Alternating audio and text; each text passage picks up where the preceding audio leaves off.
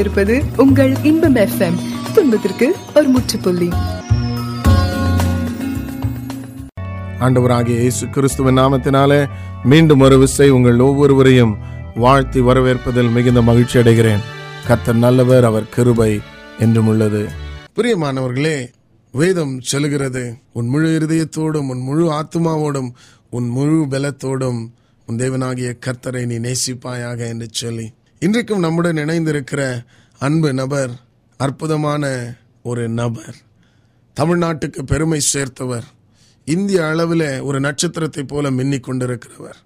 அவருடைய பெயர் மிஸ்டர் சூரிய நாராயணன் ஐந்து முறை தொடர்ந்து மிஸ்டர் இந்தியா டைட்டில் வின் பண்ணினவர் பாடி பில்டிங் சாம்பியன் இப்பொழுதும் இன்டர்நேஷனல் இவெண்ட்ஸ்க்காக அவர் ஆயத்தப்பட்டு கொண்டிருக்கிறார். மிஸ்டர் ஏஷியா அதைத் தொடர்ந்து miss Commonwealth mister world mister universe என்று பல பட்டங்கள் இன்னும் அவருக்காக காத்திருக்கிறது. நிச்சயமாக அவர் அவைகளை வென்று விடுவார் என்பதில் நாங்கள் நம்பிக்கையாக இருக்கிறோம். அதற்காக வாழ்த்துகிறோம். இந்த நாளிலே மிஸ்டர் சூரிய நாராயணன் ஐந்து மிகுந்த மகிழ்ச்சி மிகுந்த ஆசிர்வாதம். பிரதர் சூரிய நாராயணன் பிரைஸ் லார்ட் இன்றைக்கும் நீங்க எங்களுடன் இருப்பது எங்களுக்கு மிகுந்த சந்தோஷம். ஆண்டவராகிய இயேசு கிறிஸ்துவ நாமத்தினாலே உங்களை நாங்கள் வாழ்த்துகிறோம். இம்மட்டும் தேவன் உங்களை உயர்த்தி இருக்கிறார் இனியும் ஆண்டவர் உங்களை உயர்த்த எங்களுடைய வாழ்த்துக்கள். தேங்க்யூ பிரதர் ஸோ எப்படி இப்போ நீங்கள் இதுவரைக்கும் ஐந்து முறை நீங்கள் இந்த மிஸ்டர் இந்தியா டைட்டில் வின் பண்ணியிருக்கீங்க இல்லையா? எஸ் பிரதர் வண்டர்ஃபுல் நீங்கள் எந்த வயதில் பாடி பில்டிங் தொடங்குனீங்க? நான் முதல் முதல்ல பாடி பில்டிங் தொடங்கினது ஒரு இருபது வயது பிராயம் இருக்கும்போது. இருபது வயது. பாருங்க பாடி பில்டிங் என்று சொல்லும் பொழுது அநேகமாக எல்லா ஆண் பிள்ளைகளுமே ஏதாவது ஒரு பருவத்தில் இந்த பாடி பில்டிங் மேலே ஒரு ஈர்ப்பு இருந்திருக்கும். எங்கேயாவது ஒரு இடத்துல வெயிட்டை தூக்கி ப்ராக்டிஸ் பண்ணியிருப்பாங்க. இப்போ என்னுடைய வாழ்க்கையிலும் அந்த அனுபவம் இருக்குது. நானும் எவ்வளவோ ஹார்டாக ஜிம்லலாம் போய் ஒர்க் பண்ணியிருக்கேன். பட் அன்ஃபார்ச்சுனேட்டாக பார்த்தீங்கன்னா எனக்கு ஒரு சில இன்ஜுரிஸ் ஏற்பட்டது. கையில் ஒரு முறை ஒரு இன்ஜுரி ஏற்பட்டது. கை தூக்கவே முடியாமல் இருந்தது. ஏறக்குறைய ஒரு மூன்று நான்கு மாதங்களுக்கு பிறகு சரியாயிடுச்சு. அதன் பிறகு அப்டமனில் ஒரு ஸ்மால் இதாகி ஒரு சர்ஜரி பண்ண வேண்டிய ஒரு சூழ்நிலை. ஆனால் இவை எல்லா வெற்றிலும் தேவன் வந்து உங்களுக்கு எப்படி இந்த மாதிரி எந்த ஒரு இதுவும் ஏற்படாமல் இன்னைக்கு ஒரு ஐந்து முறை இந்தியா ஒரு வின் பண்ண ஆண்டவர் வச்சிருக்கிறார். So it's something great so definitely சொல்லுங்கள் பிரதர் உங்களுடைய பின்னணியை குறித்து நீங்கள் கொஞ்சம் கூறுங்க. எப்படிப்பட்ட குடும்பத்தில் வளர் வளர்ந்தீங்க? இந்த பாடி பில்டிங் எப்படி உங்களுக்கு ஒரு இன்ஸ்பிரேஷன் வந்தது? உங்கள் குடும்பத்தில் யாராவது இதை செய்து கொண்டிருந்தார்களா? என்னோட குடும்ப பின்னணினா ஒரு இந்து பாரம்பரிய பிராமண குடும்பத்தை சேர்ந்தார் பிராமண குடும்பமோ அப்படியா குடும்பத்தில் இருக்கும்போது எங்கள் குடும்பத்தில் எல்லாரும் நல்ல ஒரு படித்து நல்ல ஒரு எஜுகேட்டட் நல்ல ஒரு பொசிஷனில் இருந்தப்போ என்னை என் குடும்பத்தில் ரொம்ப படிப்பில் அதிக நாட்டம் இல்லாதனால என்னை ரொம்ப தாழ்மையாக எல்லாரும் ஒரு இதை ஒதுக்க ஆரம்பித்தாங்க அப்படி இருக்கும்போது நம்மளும் ஏதாவது ஒரு துறையில் நல்லா சைன் பண்ணணும்னு இருந்தப்போ நான் பார்க்குறதுக்கு ரொம்ப குள்ளமாக இருப்பேன். அப்படியா இருக்கும்போது எனக்கு உயரம் வரணுன்ற காரணத்தினால நான் உடற்பயிற்சி மேலே என்னோட நாட்டம் போன போனது. அப்படியாக நான் ஜிம்மில் போய் இந்த இந்த ஹைட் வர்றதெல்லாம் எக்யூப்மெண்ட்ஸ்லாம் எடுத்து பண்ணேன். அந்த மாதிரி செஞ்சிட்ருக்கிறப்போ தான் எனக்கு பாடி பில்டிங் செய்யலான்ற ஒரு ஐடியா கொடுத்தாங்க. எல்லாரும் என்கரேஜ் பண்ணாங்க. என்னோட பாடியை பார்த்து அந்த மசில்ஸ் எல்லாம் நல்லா இம்ப்ரூவ் ஆற ஆகிறத பார்த்து அதை வச்சு பாடி பில்டிங் மேலே இன்ட்ரெஸ்ட் பண்ணி செய்ய ஆரம்பித்தேன் ஆனால் எங்கள் வீட்டில் உள்ள யாரும் எனக்கு என்கரேஜ் பண்ணல என்னை கோஆப்ரேட் பண்ணல. அப்படி இருக்கும்போது நான் வந்து பாடி பில்டிங் பண்ணின்னு இருக்கும்போது எனக்கு எந்த ஒரு சப்போர்ட் இல்லாதனால எனக்கு ரொம்ப துக்கமாக இருந்தது. அந்த மாதிரி நேரத்தில் வந்து அண்டராக ஏசு கிறிஸ்துவை பற்றி ஒருத்தர் வந்து சொன்னார். ஏன்னா நான் பாடி பில்டிங் பண்ணால் நிறைய நேரம் நான் ரெஸ்ட் எடுக்க வேண்டி வரும். அந்த மாதிரி நேரத்தில் வந்து வீட்டிலலாம் வந்து நம்ம ரொம்ப தூங்கிக்கிட்டு ரெஸ்ட் எடுத்து இருபது வயசுக்கு அப்புறம் அந்த மாதிரி பையன் இருக்கிறானே அவங்களுக்கு அந்த ஒரு மனசு ரொம்ப ஒரு இது. ஆமாம் அதாவது ரெஸ்ட் எடுக்கும் பொழுது தான் அந்த மசில் வந்து ஃபார்ம் ஆகும். ஓய்வில் இப்படி இருக்கிறாரு இவர் ஏன் ஒரு வேலையும் பண்ண மாட்டுறாரு சோம்பலாக இருக்கிறாரு அப்படின்னு நினைப்பாங்க. அதிக பயிற்சியின் காரணமாக நான் ரொம்ப டயர்டாக இருப்பேன். ஆனால் அவங்களுக்கு அதெல்லாம் தெரியாது. அப்படி இருக்கும்போது நான் ரொம்ப மனசு பிரயாசப்பட்டு இருக்கும்போது எனக்கு எல்லார் மேலும் இந்த அன்பு யாருமே எனக்கு செலுத்தலை. எல்லாரும் என்னை வந்து வெறுக்க ஆரம்பித்தாங்க வேறு என்னிடத்து எதுவுமே இல்லாத நேரத்தில் அன்பும் செலுத்தலை வெறுக்கிறாங்களே. என்ன வாழ்க்கை ரொம்ப வெறுத்து போய் அதாவது அந்த நேரத்தில் உங்களுக்கு படிப்புலையும் தோல்வி ஒரு வேலை இல்லாத காலகட்டம். பட் அப்ப நீங்க ஒரு நோக்கத்தோட அந்த உடற்பயிற்சியை செய்தீங்களா? அதாவது ஒரு அச்சீவ் பண்ணணும் அச்சீவ் பண்ணுன்ற ஒரு இதில் செஞ்சேன். ஆனால் அப்போ எங்கள் வீட்டில் நல்ல வசதி இருந்தது. எல்லாம் சொன்னாங்க. நீங்கள் வந்து உடற்பயிற்சி பண்ணீங்கன்னா உங்களுக்கு ரயில்வேல நல்ல ஒரு ஜாப் கிடைக்கக்கூடிய இது இருக்குது. அதுக்குள்ள எல்லா தகுதியும் உங்களுக்கு இருக்குது. ஆனால் இதை எடுத்து பேசி நான் எதோ எவ்வளோ சொன்னாலும் எங்கள் வீட்டில் என்ன அதெல்லாம் வந்து செவி கொடுத்து கேட்கல. அவங்களோட இது என்ன பையன் படிக்கலை. சமுதாயத்தில் நல்ல ஒரு அவனோட சகோதரன் சகோதரி மாதிரி வரல முடியலையே. அப்படியாக இருந்த நேரத்தில் நான் வந்து தனிமையாக ஒரு இடத்துல எப்பயுமே போயிருப்பேன். அப்படி இருக்கிற நேரத்தில் ஒருத்தர் வந்து தனிமையான இடத்துல வேதம் வாசிக்கிறதுக்கு வந்தார். அவர் ஒரு அத்லெட்டிக் கோச்சாக இருந்தார். அப்போ அவர் நீ இந்த மாதிரி இடத்துல ஏன் இனிமேல் தனியாக இருக்கிறீங்க? அங்கே டெய்லி பார்க்குறேன்னு சொன்னார்.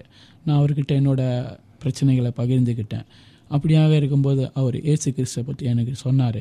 அப்போ என்னோட முதல் கேள்வியை நான் இப்போ புனல்லாம் போட்டிருந்தேன் ஒரு பிராமணன். உங்கள் இயேசுனால என்ன ஒரு பாடி பில்டர் ஆக்க முடியுமா?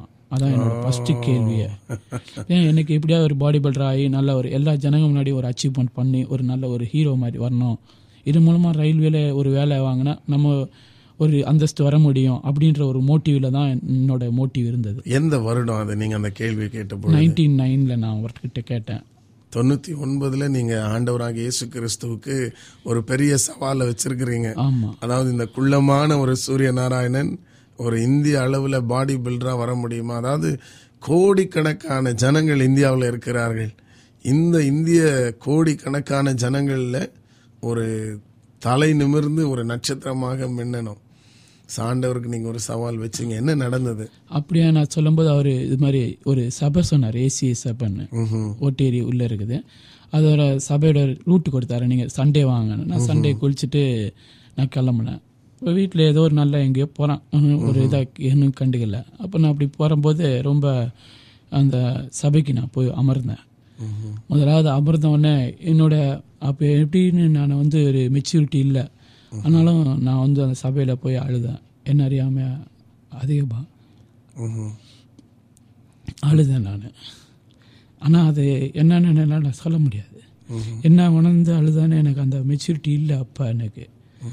அப்படியாக இருக்கும்போது நான் ஆண்டவர்கிட்ட கொஞ்சம் கொஞ்சமாக படிப்படியாக வர ஆரம்பித்தேன் அப்படி நான் வரும்போது முதல் முதலாக நான் ஒரு டிஸ்ட்ரிக்ட் லெவல் ஒரு சாம்பியன்ஷிப் அடிக்கிறதுக்கு ஆண்டவர் எனக்கு உதவி செஞ்சார். அதை வின் பண்ணுறதுக்கு நான் வந்து ஒரு ஈவினிங் நேரத்தில் காஸ்மோபாலிட்டின் கிளப் இருக்கும். அங்கே போய் இந்த காலேஜ் ஸ்டூடெண்ட்லாம் பார்ட் டைமாக போய் அந்த கிளப்பில் வேல் ஒர்க் பண்ணுவாங்க சப் சர்விங் பண்ணுவாங்க. அப்படின்னு அங்கே போயிட்டு சர்வ்லாம் பண்ணின்னு அந்த காசை வச்சு தான் நான் வந்து கொஞ்சம் கொஞ்சமாக கஷ்டப்பட்டு வின் பண்ணேன். வின் பண்ணி ஒரு டிஸ்ட்ரிக்ட் லெவலில் வந்தோடனே எனக்கு நல்ல ஒரு என்கரேஜ்மெண்ட் எல்லாரும் முன்னாடி இருந்தது. பட் அந்த மெடலில் வீட்டுக்கு எடுத்துகிட்டு போனால் அது வீட்டில் அதை தூக்கி அடிக்கிறாங்க. எந்த ஒரு மரியாதையும் இல்லாமல் இருந்தது. அதான் டிஸ்ட்ரிக்ட் லெவல்னா மிஸ்டர் சென்னை மிஸ்டர் சென்னை பட்டம் முதல் முதல் நைன்டீன் நைனில் நான் வின் பண்ணது. அது அந்த சர்டிஃபிகேட் இன்னும் பத்திரமா நான் வச்சிருக்கிறேன். அதுக்கப்புறம் வந்து ஒரு பெரிய ஆண்டருக்குள்ள நான் கொஞ்சம் ஆழமாக போ போ ஒரு பெரிய கோச் ஒருத்தர் இருந்தார். அவர் வந்து நீ அவரோட ஜிம் சைன் பண்ணுறதுக்காக என்னை யூஸ் பண்ணிக்கினாரு. பட் அவர் நல்ல மனுஷன். அவர் என்ன எனக்கு வீட்டில் பேசினார். நல்ல எஜுகேட்டட் நல்ல ஒரு ஹை லெவலில் இருக்கிற ஒரு கோச் அவர். அவர் வந்து தமிழ்நாட்டில் இருக்கிறாரு. அவர் வந்து வீட்டில் பேசி பிரதர்கிட்ட இது மாதிரி ஒரு நல்ல ஒரு பெரிய எதிர்காலத்தில் அதாவது தமிழ்நாடு டீமை கோச் பண்ணிட்டு. ஆமாம் டீமுக்கு அவர் பிரதர் கிட்ட சொன்னார் எதிர்காலத்தில் பெரிய ஆளை சைன் பண்ணக்கூடிய தகுதி உடல் உடலில் இருக்குதுங்க. நீங்கள் இவருக்கு வந்து ஸ்பான்சர் பண்ணீங்கன்னா நல்லா இது பண்ண முடியும்னு நான் அப்படி ஆண்டருக்குள்ளே வர்ற நேரம் எங்கள் பிரதர் வந்து இங்கே ஒரு நல்ல ஒரு பொசிஷனான ஜாப்பில் இருந்தார். அதை ரிசைன் பண்ணிவிட்டு ஃபாரினில் அவர் நல்ல ஒரு ஜாப்பில் செட்டில் ஆனார். ஸோ அவருக்கு நிறைய பணம் எனக்கு டாலர் அனுப்ப முடிஞ்சது. அவரோட மோட்டிவ் என்னன்னா நம்ம பிரதர் வந்து எப்படியாவது நம்ம இந்த லெவலில் இருக்கிறோம். மற்றவங்க இன்ட்ரடியூஸ் பண்ணும்போது ஒரு நல்ல ஒரு பொசிஷனில் இருந்தால் நமக்கு கௌரவம் அப்படின்னு எங்களோட குடும்பத்தில். அந்த கௌரவத்துக்காக தான் எனக்கு உதவுனாங்க. பிரதர் ரொம்ப பாசத்தில் எனக்கு உதவுறாருன்னு சொல்லி அவர் மேலே ரொம்ப அன்பாக இருந்தேன் நான். ஆனால் ஃப்யூச்சரில் தான் தெரிஞ்சது அவருக்கு ஒரு கௌரவத்துக்காக எனக்கு உதவுறாரு அப்படின்னு. அப்படியே அவர் ஹெல்ப் பண்ண ஹெல்ப் பண்ணும்போது நான் லிஃப்ட் ஆகி ஒரு ஸ்டேட் லெவலில் சாம்பியன் ஆனேன். டூ தௌசண்டில் அதாவது மிஸ்டர் தமிழ்நாடு. ஆமாம் நீங்க ஆயிரத்தி தொள்ளாயிரத்தி தொண்ணூத்தி ஒன்பதுல ஆண்டவருக்கு சவால் வைத்தீங்க. ஒரே ஆண்டுல மிஸ்டர் தமிழ்நாடு ஆக்கினார் ஆண்டவர். கண்டிப்பாக ஆகினாருங்க கத்திரிக்கு ஸ்தோத்திரம். அது மிஸ்டர் தமிழ்நாடு என்பது கடினமான ஒரு லெவல் இல்லையா? அவ்வளவு ஈஸி கிடையாது. கிடையாது. அது ஷார்ட் பீரியடில் சைன் ஆன ஒரு பாடி பில்டர் நான். எவ்வளவு நேரம் ஒரு நாளைக்கு நீங்க பிராக்டிஸ் பண்ணுங்க? ஐ மீன் பாடி பில்டிங் பாடி ஜிம்ல ஸ்பெண்ட் பண்ணுவீங்க. ஜிம்ல வந்து மார்னிங் வந்து ஃபர்ஸ்ட் முதலாவது நான் வந்து ஆரம்பத்தில் வந்து கொஞ்சமாக தான் ஆண்டவரோட ஜெபம் பண்ணுவேன். ஆனால் ஆண்டவர்கிட்ட விசுவாசமாக இருந்தேன் நான். ஆண்டவர் எனக்கு கொடுத்தாரு. அப்ரகாமனோட விசுவாசத்தை எனக்கு கொடுத்தாரு. அதனால ஆபிரகாம் கர்த்தரை விசுவாசித்தான். கர்த்தர் சகல காரியங்களையும் ஒரு காரியம் ரெண்டு காரியம் இல்லைங்க சகல காரியங்களும் ஆண்டவர் ஆண்டவர் ஆபிரகாமை ஆசீர்வதிச்சார். அப்புறம் ஆண்டவர் ஆணித்தனமாக நான் பயங்கரமாக விசுவாசித்தேன். என்னோட வெற்றிக்கு காரணம் என்னென்னா நான் பரிசுத்தம் எல்லாத்துலேயும் ஆண்டருக்குள்ளே போன புதுசில் கம்மியாக இருந்தால் கூட நான் விசுவாசத்துலேயும் ஆண்டர் தேடுறதுலையும் வாஞ்சி வைராக்கியத்தையும் நான் விட்டு கொடுக்காம இருந்தேன். போன புதுசில் எனக்கு அந்த அளவு ஆண்டரை பற்றி நிறைய தெரிஞ்சிக்க அந்த கொண்டு வரல அப்படியா இருக்கும்போது நான் டெவலப் ஆகின்னு இருக்கும்போது ஒரு ஜூனியர் நேஷனல் சாம்பியன்ஷிப் டூ தௌசண்டில் வின் பண்ணுறேன். அது வின் பண்ண ரீச் ஆகும்போது எனக்கு இது வரைக்கும் நான் ஒரு districts junior state senior state inter district இப்படியாக ஆண்டர் வெற்றி மேலே வெற்றி கொடுத்துட்டு இருந்தார். ஆனால் ஆண்டர்கிட்ட முதல் முதலாக நான் போகிறப்ப ஆண்டர் எனக்கு கொடுத்தாரு. ஒரு பயிற்சி அற்ப பிரயோஜனம் அதை விட பிரயோஜனம் ஆண்டோட பிரசனம் சொல்லி. நான் பிரசனத்துக்கு முதலாவது முக்கியத்துவம் கொடுக்காம உடற்பயிற்சி மேலேயே நிறைய நாட்டம் வச்சுருந்தேன். அப்படி இருக்கும்போது நான் வெற்றி அடைஞ்ச உடனே எனக்கு ரொம்ப ஒரு சந்தோஷமாக இருந்தது. தோல்வியை பார்க்காத எனக்கு ஒரு பெரிய தோல்வி கிடைச்சது. தோல்வி கிடைச்சோன்னே நான் ரொம்ப வெக்ஸ் ஆகிட்டேன் ஒரு ஜூனியர் நேஷ்னல் சாம்பியன்ஷிப் ஃபஸ்ட் ஃபஸ்ட்டாக போய் ஒரு தோல்வியை நான் அட்டன் பண்ணும்போது. அப்படி இருக்கும்போது நான் ஆண்டருக்குள்ளே கொஞ்சம் என்ன ஆச்சு? எத்தனாவது வந்தீங்க அதுல? அதில் எனக்கு நான் எதிர் எந்த பிளேஸுமே வரல அதில். ஒரு ஃபிஃப்த்து ரவுண்ட் ஃபிஃப்த்து பிளேஸ் கொடுப்பாங்க. ஃபைனல் ரவுண்ட் வரைக்கும் வந்து நான் ஒரு செகண்ட் தேர்ட் பொசிஷனில் வரணும். ஆனால் அதில் ஒரு சிக்ஸ்த்துக்குள்ளே தான் வர்ற மாதிரி ஃபஸ்ட் செகண்ட் தேர்ட் மெடல் உள்ளேயே வரல நான். அந்த மாதிரி இருக்கும்போது எனக்கு ரொம்ப மனசு இதாயிடுச்சு. ஆண்டவர் ரொம்ப நம்பியிருந்தோம் ஏன் இந்த தோல்வின்னு அப்போ ஆவியானவர் இருதயத்தில் பேச ஆரம்பித்தார் எனக்கு. அதாவது ஒரு நம்ம எல்லாருமே நம்மன்னு சொல்ல முடியாது இன்னைக்கு உள்ள பொசிஷனில் ஆண்டவர் முதல் முதல்ல ஏற்றுக்கிறவங்க எல்லாருமே ஆண்டவர்கிட்ட அதிகமாக வர்ற எல்லாருமே என்ன கூட இன்க்ளூடிங் ஆரம்பத்தில் நான் ஒரு காரியத்துக்காக தான் ஏசு கிறிஸ்து ஏற்றுக்க ஆரம்பித்தேன் எனக்கு தேவை பாடி பில்டியர் ஆகணும். பாடி பில்டிங்கில் எப்படியாவது வேலை வாங்கணும் சமுதாயத்துக்கு ஒரு அந்தஸ்து எடுக்கணும். இது இயேசுநாதர் உதவி செய்வார். அந்த ஒரு நோக்கம் தான் இருந்தது எனக்கு ஒழிய. எனக்காக ரெண்டாயிரம் வருடத்துக்கு முன்பு ஆண்டவர் சிலுவையில் அறையப்பட்டார். என்னை ஒரு பாவியாக என்னை தெரிஞ்சு கொண்டார். அந்த ஒரு நோக்கம்லாம் எனக்கு இல்லை. எனக்கு என்னோட சுயநலம் சுய லாபத்துக்கு தான் அவரை ஏற்றுக்கொண்டேன். ஆண்டவர் இதை என் இதயத்தில் பேச ஆரம்பித்தார் இன்றைக்கி நீ மறிச்சா கூட நீ ஆண்டவர்கிட்ட போக முடியும். உன்னோட நண்பர்கள் உன்னோட சகோதரர்கள் எவ்வளோ பேர் இருக்கிறாங்க. அவங்கெல்லாம் ஏசு கிறிஸ்து பற்றி தெரியக்கூடிய வாய்ப்பு இல்லை. வாய்ப்பு நான் கொடுக்கல. ஒன்றை தெரிஞ்சுக்கிட்டேன். நீ மறிச்சா நிச்சயமாக ஆண்டவர்கிட்ட போக முடியும்.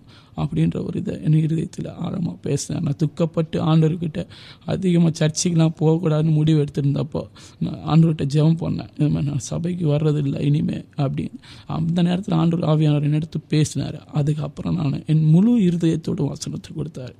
உன் முழு சுய புத்தியின் மேல் சாயாமல் உன் முழு இருதயத்தோடும் கர்த்தர் மேல் நம்பிக்கையாக இருந்து நீ செய்கின்ற காரியம் வாய்க்கின்ற வசனத்தை கொடுத்தார். அந்த வசனத்தை முன்பு வச்சு நான் ஆண்டவர் எந்த ஒரு காரியம் செஞ்சாலும் முதல் முதலாக ஆண்டவருக்கு முன்னாடி என்னோட சுய புத்தியில் இறங்காமல் அவரோட கைட்லேயே நான் போக ஆரம்பித்தேன் ஆண்டவரே எனக்கு பாடி பில்டர் ஆகணும். அந்த மாதிரி நோக்கம் கூட இல்லை ஆண்டவரே. நீர் என்னை தெரிஞ்சுக்கிட்டீர். எவ்வளோ எனக்காக நீர் பலியானீர் ஆண்டவரே.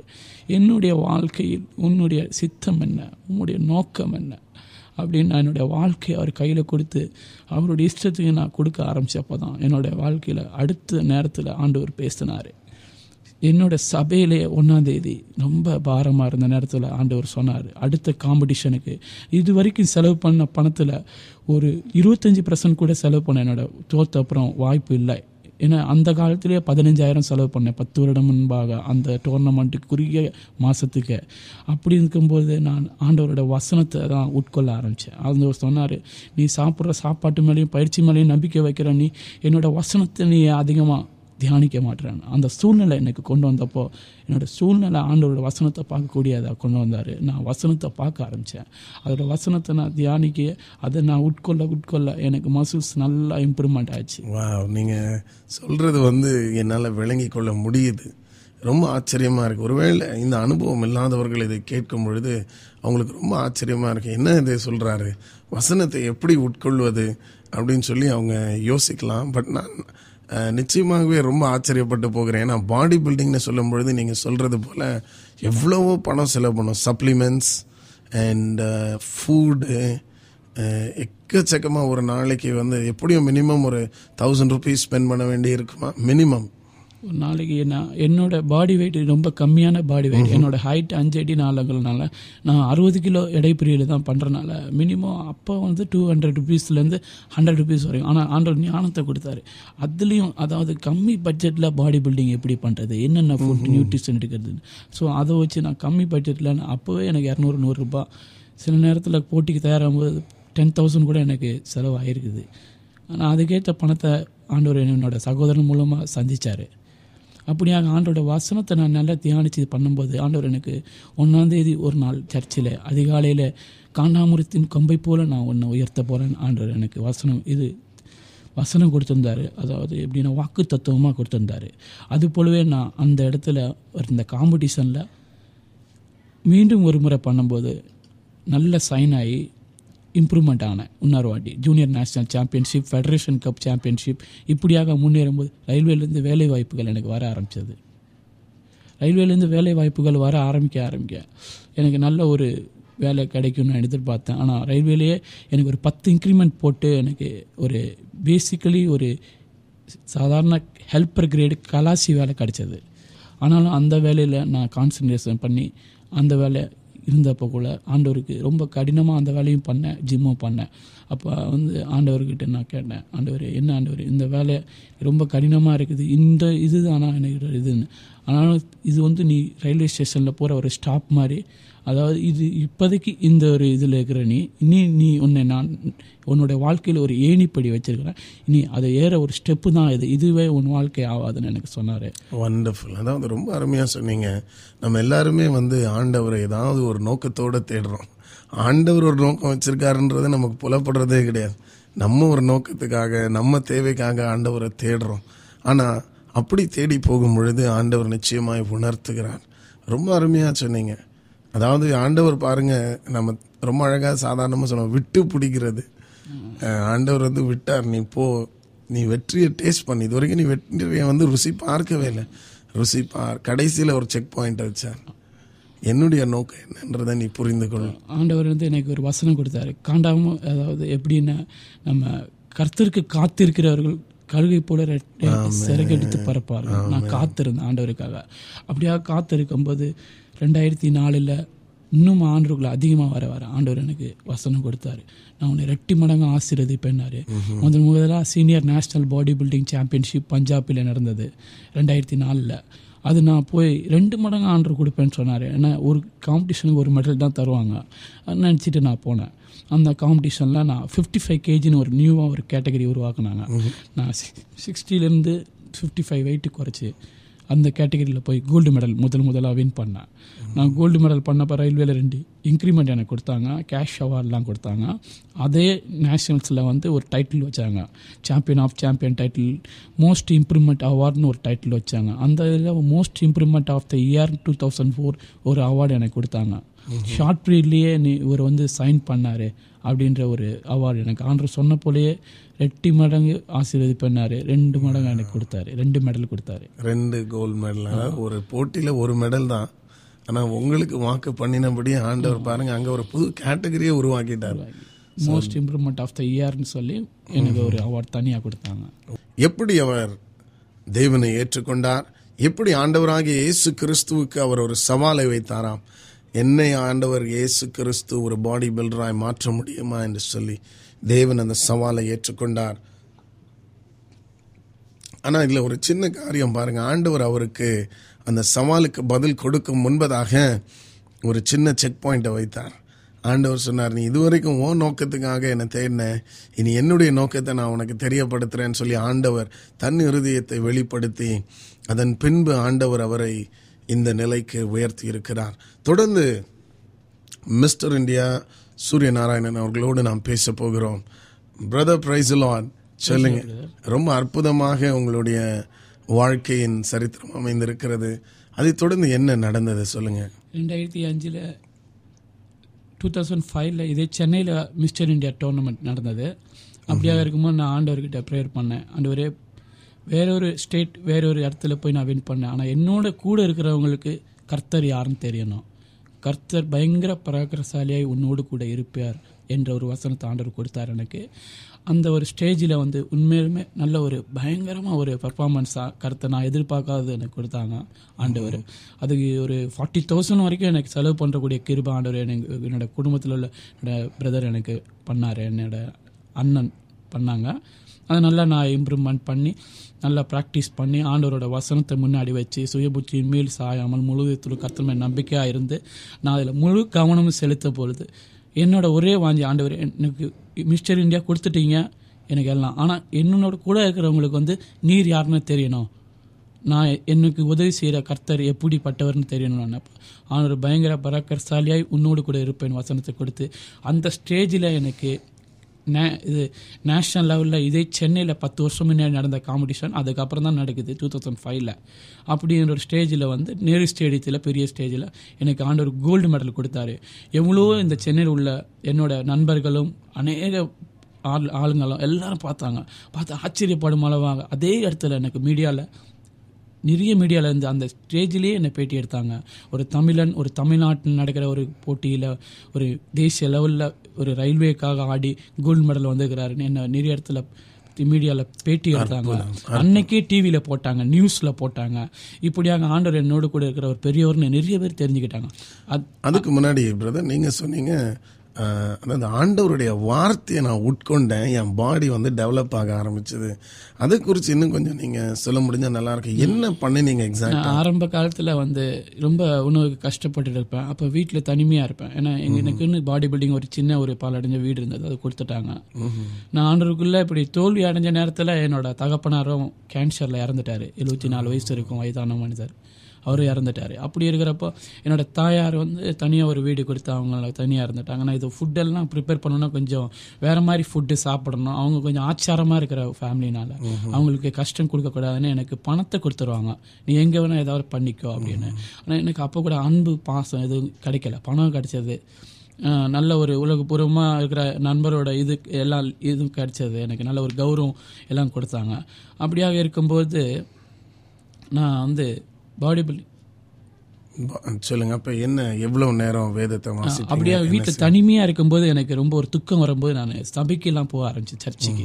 சர்ச்சு செயின் ப்ரேயர் ஒன்று ஓப்பன் பண்ணியிருந்தாங்க. அங்கே போய் உட்காருவேன். அப்படியே சபைக்கு பைபிள் நிறைய படிக்க ஆரம்பித்தேன் பிறகு சபையில் வந்து சண்டே ஆனால் வீட்டுக்கு போக மாட்டேன். சபையிலே இருப்பேன். அந்த சேர்லாம் அடிப்பேன் அப்படி இருக்கும்போது எனக்கு வந்து ஹோட்டல் சாப்பாடு அஹ், வெளிய ஒரு வீடுகளில் சாப்பாடு ப்ரிப்பேர் பண்ணி கொடுப்பாங்க. அவங்களுக்கு மாதம் ஒரு அமௌண்ட் கொடுப்பேன். அப்படியாக நான் சாப்பிட்டுட்டு இருந்தப்போ சபையில் நான் இந்த வேலையெல்லாம் செய்கிறப்போ சபையில் எனக்கு சாப்பாடு கொடுப்பாங்க. அந்த சாப்பாடை நான் சாப்பிட்டுட்டு சபையிலே தூங்கிட்டு நைட்டு சேர்லாம் க்ளோஸ் பண்ணி மடித்து வைப்பேன். அப்போ நைட்டு சாப்பாடு கொடுப்பாங்க. அந்த என்னோட விசுவாசம் என்னன்னா அந்த சபையில் நான் ரொம்ப விரும்பி சாதாரண சாம்பார் சாதம் காய்கறியாக தான் இருக்கும். அதை ரொம்ப விரும்பி சாப்பிடுவேன். ஆனால் அது எனக்கு இந்த ஒரு வாரத்திற்கு அடுத்த வாரம் சபைக்கு வர வரைக்கும் உள்ள வாரத்திற்கு எனக்கு எனர்ஜியாக இருக்கும் அந்த உணவு. அது மட்டும் இல்லாமல் நான் வேதங்களோட வார்த்தைகள் படிப்பேன். அபிரகாமோட இதை காமிப்பார். ஆண்டவர் விசுவாசத்தில் நீ அபிரகாம போல இருக்கணும். பரிசுத்தம் அந்த நேரத்தில் எனக்கு இருக்க கொஞ்சம் கஷ்டமாக இருந்தது. ஏன்னா ஆண்டவருக்குள்ளே நான் வந்து நல்லா சாட்சியாக அந்த நேரத்தில் என்னை சைன் பண்ணியிருந்தா கூட எனக்கு பரிசுத்தமாக வாழ்றதுன்றது கொஞ்சம் கடினமாக தான் இருந்தது. பரிசுத்தம்னு சொல்லும் பொழுது நீங்க கோபத்தை கூட சொல்றீங்க இல்லையா? கோபம் இச்சைகள் இச்சைகள்னா பல இச்சைகள் இருக்குது. அந்த மாதிரி அதெல்லாம் வந்து பரிசுத்தத்தில் நம்ம வந்து நம்ம சாட்சி கொண்டு வந்து நம்ம நிறுத்திடலாம். ஆனால் பரிசுத்தத்தில் இப்படி பாடி பில்டிங்கில் எப்படின்னா ஒரு நேஷனல் சாம்பியன்ஷிப் கொண்டு வந்து அந்த சாம்பியன்ஷிப்பை மெயின்டைன் பண்ணுறது கஷ்டம். நேஷனல் சாம்பியன்ஷிப் ஆயிட்டோன்னா அப்புறம் அதை மெயின்டைன் பண்ணணும். அது மாதிரி ஆண்டவருக்குள்ளே நான் வந்து பரிசுத்தத்தில் ஒரு இதாக வந்துட்டு அப்புறம் ஒரு ரீச் ஆன அப்புறம் அது அந்த கிரேட்ல மெயின்டைன் பண்ணி இருக்கிறப்போ எனக்கு ஆ- கஷ்டமா இருந்தப்போ ஆவியான எனக்கு உதவி செஞ்சார். தனிமையாக இருக்கும்போதெல்லாம் எனக்கு அந்த மாதிரி ஒரு எண்ணங்களும் தப்பான ஒரு இது வரும்போதெல்லாம் நான் வந்து சபைக்கு போய் வசனங்களை படிக்க ஆரம்பித்தேன் சபைக்கு போக ஆரம்பிச்சப்போ ஆவியானவர் இடைப்பட ஆரம்பிச்சார். இது மாதிரி சுய புத்தி மேல் சாம முழு இருதயத்தோடும் இருக்கிற வசனத்தை கொடுத்தாங்க. ஆப்ரகாமோட லைஃப் ஃபியூச்சரை கொடுத்தாங்க. பரிசுத்தத்தில் யோப்பு யோசேப்பை போல இருக்கணும். பொறுமை எனக்கு இல்லாமல் இருந்தது. ஐயோ பொறுமையில யோபுவை போல இருக்கணும். இப்படியாக எனக்கு ஆண்டவர் கற்றுக் கொடுத்தாரு எனக்கு வார்த்தைகளை. நான் என்ன யோசிக்கிறேன்னா ஆண்டவரே வந்து உங்க பாடியை டெவலப் பண்ணியிருக்காருன்னு தான் யோசிக்கிறேன். அதாவது எந்த விதமான ஒரு காஸ்ட்லி எக்ஸ்பென்சிவ் சப்ளிமெண்ட்ஸ் ஃபுட் இல்லாம ஆண்டவர் உங்களுக்கு இந்த மசில்ஸை கொடுத்துருக்கிறார். ரொம்ப ஆச்சரியம்.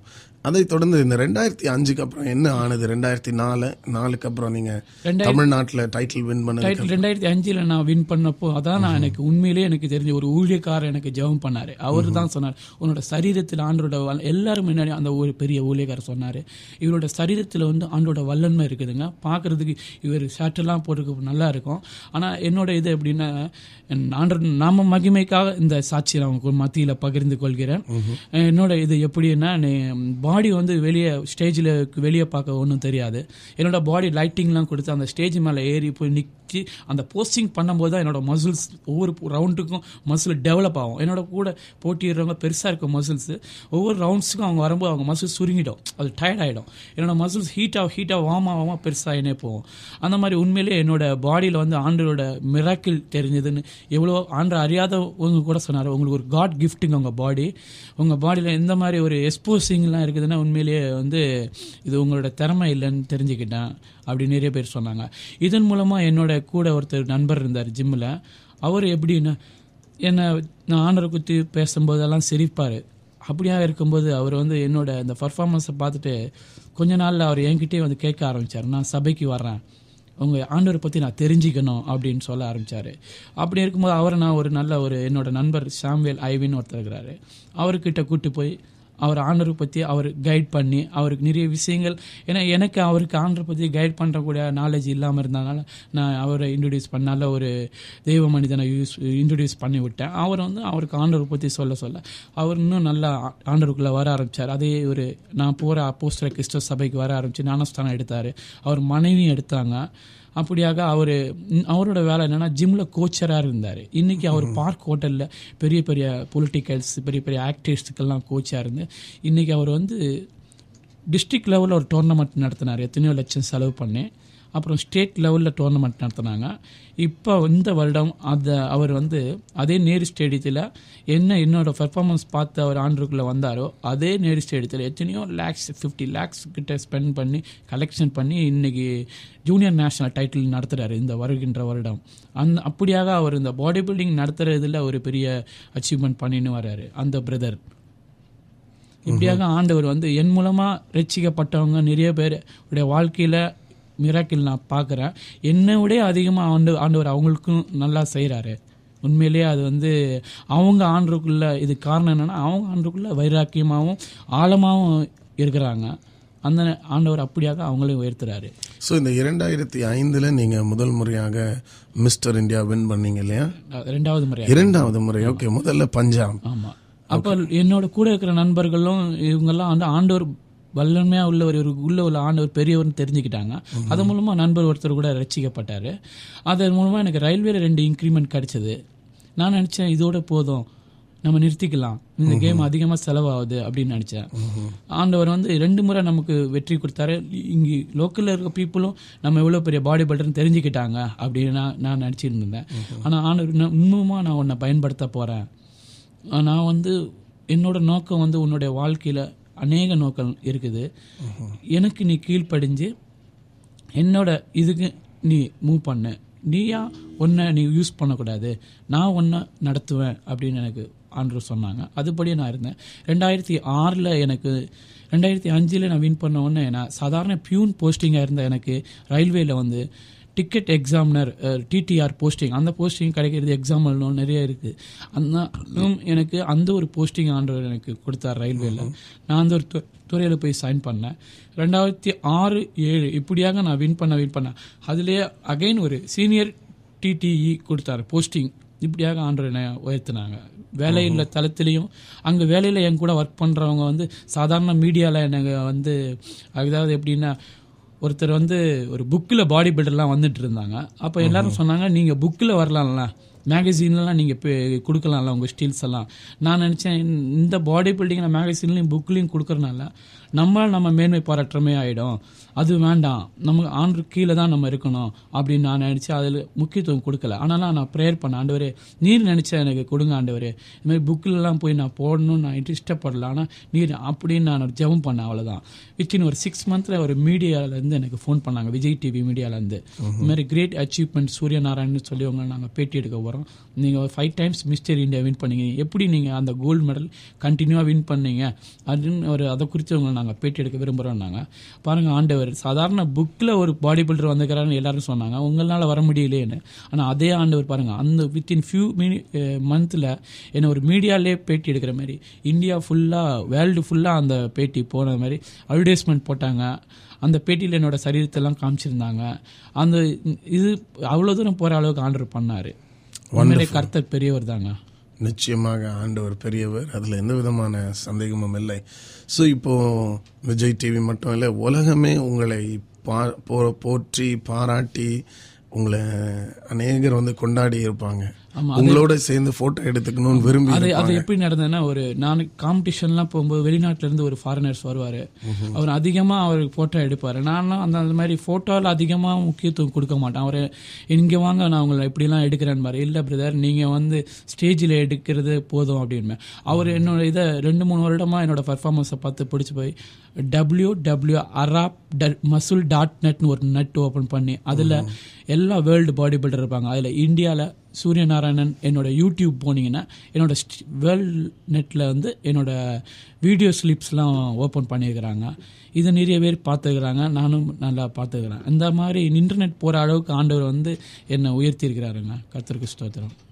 வா வண்டர்ஃபுல் வண்டர்ஃபுல் வண்டர்ஃபுல் அதாவது நான் பிரதர் இப்போ அநேகர் உங்களை கொண்டாடி இப்போ பாருங்கள் அந்த வெளிநாட்டுக்காரர் வந்து ஒரு வெப்சைட்டே உங்களுக்குன்னு திறந்து அதில் வந்து எல்லா பாடி பில்டர்ஸ் ஃபோட்டோவிலையும் உங்கள் ஃபோட்டோ வந்திருக்கு. இந்தியாவிலேருந்து ஒரு பாடி பில்டர்னு சொன்னால் நீங்கள் மற்றவங்க யாருக்கும் தனியாக ஒரு பேர் போட்டு யூடியூப் ஓப்பன் பண்ணல. அவர் ஆஸ்திரேலியால இருந்து வந்தார். எனக்கு மெசேஜ் அனுப்பிச்சிக்கிறாரு அவர் வந்து இப்போ கூட என்னோட கான்டாக்டில் இருக்கிறாரு. அவர் இயர்லி ஒன்ஸ் வருவார் ஆஸ்திரேலியால இருந்து. அவர் சூரியநாராயணன் சொல்லி என்னோட ஓன் இன்ட்ரெஸ்ட்ல உங்களுக்கு ஒரு யூடியூப் நான் ஓப்பன் பண்ணி வச்சுக்கிறேன் நீங்கள் அதை பாருங்கன்னு எனக்கு அது நெட்டில் கூட போட்டிருக்கிறாருங்க. ஓகே இப்போ இப்படிப்பட்ட சூழ்நிலையில் உங்கள் வீட்டில் எப்படி இருந்தது ரியாக்ஷன் அவங்க எங்க வீட்ல உண்மையிலேயே என்ன ஆண்டுக்குள்ள என்ன உயர்த்த உயர்த்த என்னோட இது என்னோட மாற்றங்கள் கோபங்கள் என்னோட சு- சுபாவங்கள் மாறுறத குறித்து அவங்க ரொம்ப சந்தோஷப்பட்டாங்க. அவங்களுக்கு ரொம்ப ஆண்டரை பத்தி ரொம்ப ஒரு நல்ல ஒரு சாட்சி தெரிஞ்சது. என்னை குறித்து அவங்களே மற்றவங்ககிட்ட சாட்சி சொன்னாங்க. ஆனாலும் அவங்க ஆண்டரை ஏற்றுக்கிற விஷயத்தில் வந்து வைராக்கியமாக இருந்தாங்க நாங்கள் இப்படியே இருந்துட்டோம் இப்படியே இருந்துட்டு போகிறோம் அவங்க வந்து சந்தோஷமாக இருந்தாங்க. ஆனால் என்னோடய குடும்பத்தில் இன்றைக்கி நல்லா என்னோடய அந்தஸ்துல தான் இருக்கிறாங்க. பணம்லாம் இருக்குது. நான் ஆண்டுக்குள்ளே போக போக என்னோடய ஆசீர்வாதம் என் குடும்பத்துக்குள்ளே போக ஆரம்பிச்சு என்னோட ஃபேமிலி விருத்தியாக ஆரம்பிச்சது. என்னோட சகோதர சகோதரிகள்லாம் வே திருமணம் ஆகாமல் இருந்த என்னோட சகோதரி திருமணம் ஆகி அவங்க வெளிநாடு போனாங்க. இப்படியாக என்னோட ஜெபத்தை கேட்டு என்னோட குடும்பத்தில் உள்ளவங்க அற்புதம் பண்ணார். ஆனால் அவங்களுக்கு அது ஆண்டவர் பண்ண அற்புதம் தெரியல. என்னோட ஆசீர்வாதம் குடும்பத்துக்கும் ஆண்டவர் கொடுத்தாரு. இப்படியாக இருக்கும்போது அவங்க வந்து இந்து வைராக்கியத்திலே நாங்கள் வாழ்ந்துக்கிறோம். ஆண்டவராக இருந்தால் கூட நீங்கள் ஏற்றுக்குன்னா சரி. நாங்கள் வந்து ஏற்றுக்க முடியாதுன்னு ஒரு வைராக்கியத்தில் இருக்கிறாங்க. ஆனால் அவங்க சந்தோஷப்படுறாங்க. ஆனால் நிம்மதி இல்லை வாழ்க்கையில். இதுதான் எனக்கு அவங்களுக்கு வித்தியாசம். எனக்கு ஆண்டவர் சந்தோஷம் கொடுக்குறாரு. நிம்மதி இருக்குது. என்னோட வாழ்க்கையில் சமாதானம் இருக்குது. உண்மையிலேயே அவங்களுக்கு பணம் இருக்குது அந்தஸ்து இருக்குது எல்லாம் இருக்குது ஆனால் சமாதானம் அவங்க வாழ்க்கையில் இல்லை. அப்படியாக இருக்கும்போது என்னோட வாழ்க்கையில் இந்த பொசிஷன் வந்தோன்னே என்னோட வயது அதிகமான காரணத்தால் எனக்கு குடும்பத்தில் எனக்கு திருமணம் பண்ணி வைக்கலாம்னு முடிவெடுத்தாங்க. அப்படியாங்க எனக்கு நிறைய அலையன்ஸ் எங்களுடைய இந்து பிராமின்ஸ்லலாம் வந்தது. நான் உடனே சொன்னேன் இந்த மாதிரி நானாஸ்தானம் எடுத்த பையன்மா. நான் நானாஸ்தானம் எடுக்கும்போது ரெண்டு நைனில் அம்மா கிட்ட சொன்னேன் நான் நானாஸ்தானம் எடுத்து கிறிஸ்துவனாக மாறிட்டேன். கிறிஸ்துவ பெண்ணு தான் நான் திருமணம் பண்ணணும் அப்படின்னு. அப்போ அவங்கெல்லாம் சிரித்தாங்க உனக்கே ஒன்னால் வாழ நாங்கள் சாப்பாடு போட்டுருக்குறோம். உனக்கு திருமணமா? அதெல்லாம் நினச்சி பார்க்க கூட முடியாது. நீ எல்லாம் இவ்வளோ வயசாகிடுச்சு இப்போ ஒரு வேலை கூட இல்லாமல் இருக்கிறீ அப்படின்னு. அப்போ எனக்கு திருமணம் வயசு வந்தோடனே அவங்க பொண்ணு என்னோட அந்தஸ்து எல்லாம் பார்த்து பொண்ணு பார்க்க ஆரம்பித்தாங்க அப்போ இந்த நேரத்தில் ஆவியானர்கிட்ட நான் முட்டிங்கால் போட்டு ஜெபம் பண்ணுவோம் ஆவியான இடைப்பட்டார் என்னோட பேரண்ட்ஸுக்கு முக்கியத்துவம் கொடுக்கணும் இல்லைன்னு சொல்லல. இருந்தாலும் நான் ஆண்டவர் யாரை சொல்கிறாரோ அதுதான் நான் திருமணம் பண்ணுவேன். அப்படியாக நான் ஆண்டருக்குள்ள வைராக்கியமாக இருந்தப்போ ஆண்டவர் சொன்னார் சூர்யாவே நான் ஆப்ரகா அதாவது எப்படி ஓல்ட் டெஸ்ட் மணியில் இருக்குது ஆதாம் ஏவாள்னு. ஆதாமோட விழா எலும்புல இருந்து தான் ஏவாள் ஆண்டவர் உண்டாக்குனாரு. உன்னோட விழா எலும்புல இருந்து ஆண்டவர் உண்டாக்குன பெண் எங்கே இருக்கிறான்னு நான் ஜெபம் பண்ணி ஆண்டவர்கிட்ட கேட்டேன். ஆண்டவர் என்னோட விழாலுமிலேருந்து நீங்கள் எடுத்துக்கிறீங்க பெண். எல்லாரும் சொன்னாங்க எப்படிப்பட்ட பெண் உங்களுக்கு வேணும்? எனக்கு இஷ்டம் இருந்தது. வ சௌந்தரியம் அழகு நல்லா பணம் இருக்கணும். அந்த மாதிரி பெண் எனக்கு இஷ்டம் இருந்தது. பட் ஆனால் முன்னாடி என்னென்னா ஆண்டோருக்கு சித்தமுள்ள பெண் எதாக இருந்தாலும் சரி அது ரோட்டில் இருக்கிற பிச்சைக்காரங்களாக இருந்தாலும் சரி எதுதான் இருந்தாலும் சரி தாழ்மையான பெண்ணாக இருந்தாலும் சரி அவனுடைய சித்தமான பெண் இருந்தால் தான் நம்மளோட வாழ்க்கை சமாதானமாக இருக்கணுன்ற ஒரு ஒரு ஒரு சூத்திரம் எனக்கு தெரியும். தெரிஞ்சிருச்சு. ஆண்டர் கற்றுக் கொடுத்தாரு. சின்ன டெக்னிக். அந்த ஒரு சூத்திரம் மந்திரம் மாதிரி. ஆண்டருக்கு சித்தமான பெண் இருக்கணும். நம்மளோட எண்ணங்கள் எப்படி வேணா இருக்கலாம். நிறைவேறும். ஆனால் நிலை நிற்காதுன்னு எனக்கு ஆண்டவர் அந்த ஒரு வசனத்தை கொடுத்தாரு. கர்த்தரோட எண்ணங்களே நிலை நிற்குன்ற வசனம் எனக்கு ஆணுத்தரமாக கொடுத்தாரு. ஆண்டவர் உம்முடைய எண்ணம் எது? நீர் எந்த பொண்ணை கட்டு? நான் திருமணம் பண்ணுறேன் அப்படியாக திருமண விஷயத்தில் நான் இருக்கும்போது ஆண்டவருக்கு கீழ்ப்படியும் போது என் குடும்பத்திலிருந்து என்னை எல்லாரும் புறக்கணித்து வெளியே தள்ளிட்டாங்க. என்னை குடும்பத்திலேருந்தே வெளியே அனுப்பிட்டாங்க. அப்படியா இருக்கும்போது எனக்கு எங்கள் குடும்பத்தில் எவ்வளோ கேட்டாங்க. நம்மளோட இந்து பிராமண பொண்ணு கிறிஸ்டினாக கன்வெர்ட் ஆகிருக்கும் அது மாதிரி பொண்ணு பார்க்கலாமே அப்படின்னு சொன்னாங்க. ஆனால் நான் அப்படி கூட பார்க்க ஆரம்பிச்சப்போ ஆண்டர் சொன்னார் ரட்சிக்கப்பட்ட அப்புறம் ரெண்டே ஜாதி தான் இருக்குது உலகத்தில். ஒன்று ரட்சிக்கப்படாத ஜாதி ஒன்று ரட்சிக்கப்பட்ட ஜாதி. இப்படியாக இருக்கும்போது நீ ஒரு ஜாதியாக பார்க்க ஆரம்பித்த நீ ரட்சிப்புக்குள்ளே வந்து அத்தனையும் போச்சு. கர்த்தர் உனக்கு எந்த பொண்ணு வச்சுக்கிறாரு அதை நீ முன்குறித்து நீ ஜெபம் பண்ணுனாரு நான் அப்படி ஜெபம் பண்ணும்போது ஆண்டவர் எனக்கு காமிச்சார் ஒரு பெண்ணை. எனக்கு ரொம்ப மனசு பிரயாசமாக இருந்தது. நான் என் கண்ணெதிரே டெய்லி போயிட்டு வந்தேன். ஒரு குடும்பம் நல்ல ஒரு கிறிஸ்துவ குடும்பம் நான் பார்த்துருக்க குடும்பம். அங்கேருந்து எனக்கு ஒரு பொண்ணு கொடுத்தப்போ எனக்கு ஆண்டவர் என்ன ஆண்டவர் இது வந்து ரொம்ப கருப்பாகிறாங்க அழகு கம்மியாக இருக்கு என்ன. ரொம்ப பிரயாசப்பட்டேன். ஆனால் ஆண்டவர் கீழ்ப்படைஞ்சாலும் ஒரு உள் மனசில் வந்து எனக்கு ஒரு ஒரு பிரயாசம் இருந்துகிட்டே இருந்தது. என்ன இது அவசரப்பட்டோம்? ஆண்டருக்கு சித்தமா இல்லையான்னு. அப்படியாக்கும் நீதிமொழிகள் முப்பத்தொன்னாவது வருஷத்தில் லாஸ்ட் ஆண்டவர் கொடுத்திருந்தாரு. அழகு வீண் சௌந்தரியம் வஞ்சனை உள்ளது. கர்த்தருக்கு பயப்படுற ஸ்திரீயே புகழப்படுவாள் என்று. அப்படியாக என்னோட குடும்ப ஸ்திரீ மனைவி எனக்கு கொடுத்தார் கர்த்தர். என் மனைவி நல்ல அபிஷேகம். நான் மாமிசத்தில் நல்ல ஒரு வல்லன்மையாக இருந்தேன். ஆனாலும் அவங்க ஆவியில் நல்ல ஒரு அபிஷேகம் பெற்ற ஒரு மனைவியை எனக்கு கொடுத்தாரு. கர்த்தருக்கு ஸ்தோத்திரம். இல்லையா வண்டர்ஃபுல் வண்டர்ஃபுல் அதாவது கர்த்தர் உங்களுடைய விருப்பத்தை நிறைவேற்றினது மட்டுமல்ல உங்கள் வாழ்க்கையும் ஆண்டவர் வந்து அற்புத விதமாக கட்டி எழுப்பி இருக்கிறான். அதன் பின்னாக என்னோட குடும்பத்தில் உள்ளவங்க சொன்னாங்க நான் குடும்பத்தில் என்னோட சகோதரர்கள்லாம் நீ இவங்க மாதிரி கல்யாணம் பண்ணி நாளைக்கு ஃப்யூச்சரில் ரொம்ப கஷ்டப்படக்கூடாது ரொம்ப பிரியாசப்பட்டு உங்களை அன்பு நிமித்தமாக நாங்கள் சொல்கிறோம் நாங்கள் எங்களோட பேச்சை கேளு அப்படின்னு. இவ்வளோ நாங்கள் தான் இவ்வளோ செலவு பண்ணி நீ பாடி பில்டர் ஆக முடிஞ்சது. நாங்கள் பணம் செலவு பண்ணால் உன்னால் ஆக முடியாது அப்படியெல்லாம் என்னோட பேசுனாங்க. அப்போ ஆண்டவர் என்னிடத்து அவங்கள எடுத்து சொல்ல சொன்னார். என்னோட கூட பிறந்த சகோதரன் நீ இவ்வளோ கவலைப்படும் போது வசனத்தை எடுத்து அவங்க முன்னாடி வச்சு நான் அவங்கக்கிட்ட கே சொன்னேன். உள்ளங்கையில் கர்த்தரை நான் வரைந்து வச்சிருக்கிறாரு அப்படின்னு. நீ எங்களை விட்டு பிரிஞ்சு போனால் நீ நாங்கள் எங்களோட கீழ்ப்படியாமல் மீறி பணம் உன்னால் எதுவுமே பண்ண முடியாது. நான் அப்படின்னு சொன்னாங்க. நான் சொன்னேன் என்னோட தலை முடி ஒன்று கீழே விழுந்தாலும் அது ஆண்டவரோட சித்தம் இல்லாமல் விழாது. அதை கூட ஆண்டவர் எண்ணி வச்சுக்கிறாரு. நான் கர்த்தரை நம்பி நான் வீட்டை விட்டு வந்தேன். என்னோட திருமணம் ஆண்டவர் சித்தத்துப்படி நல்லபடியாக நடந்தது.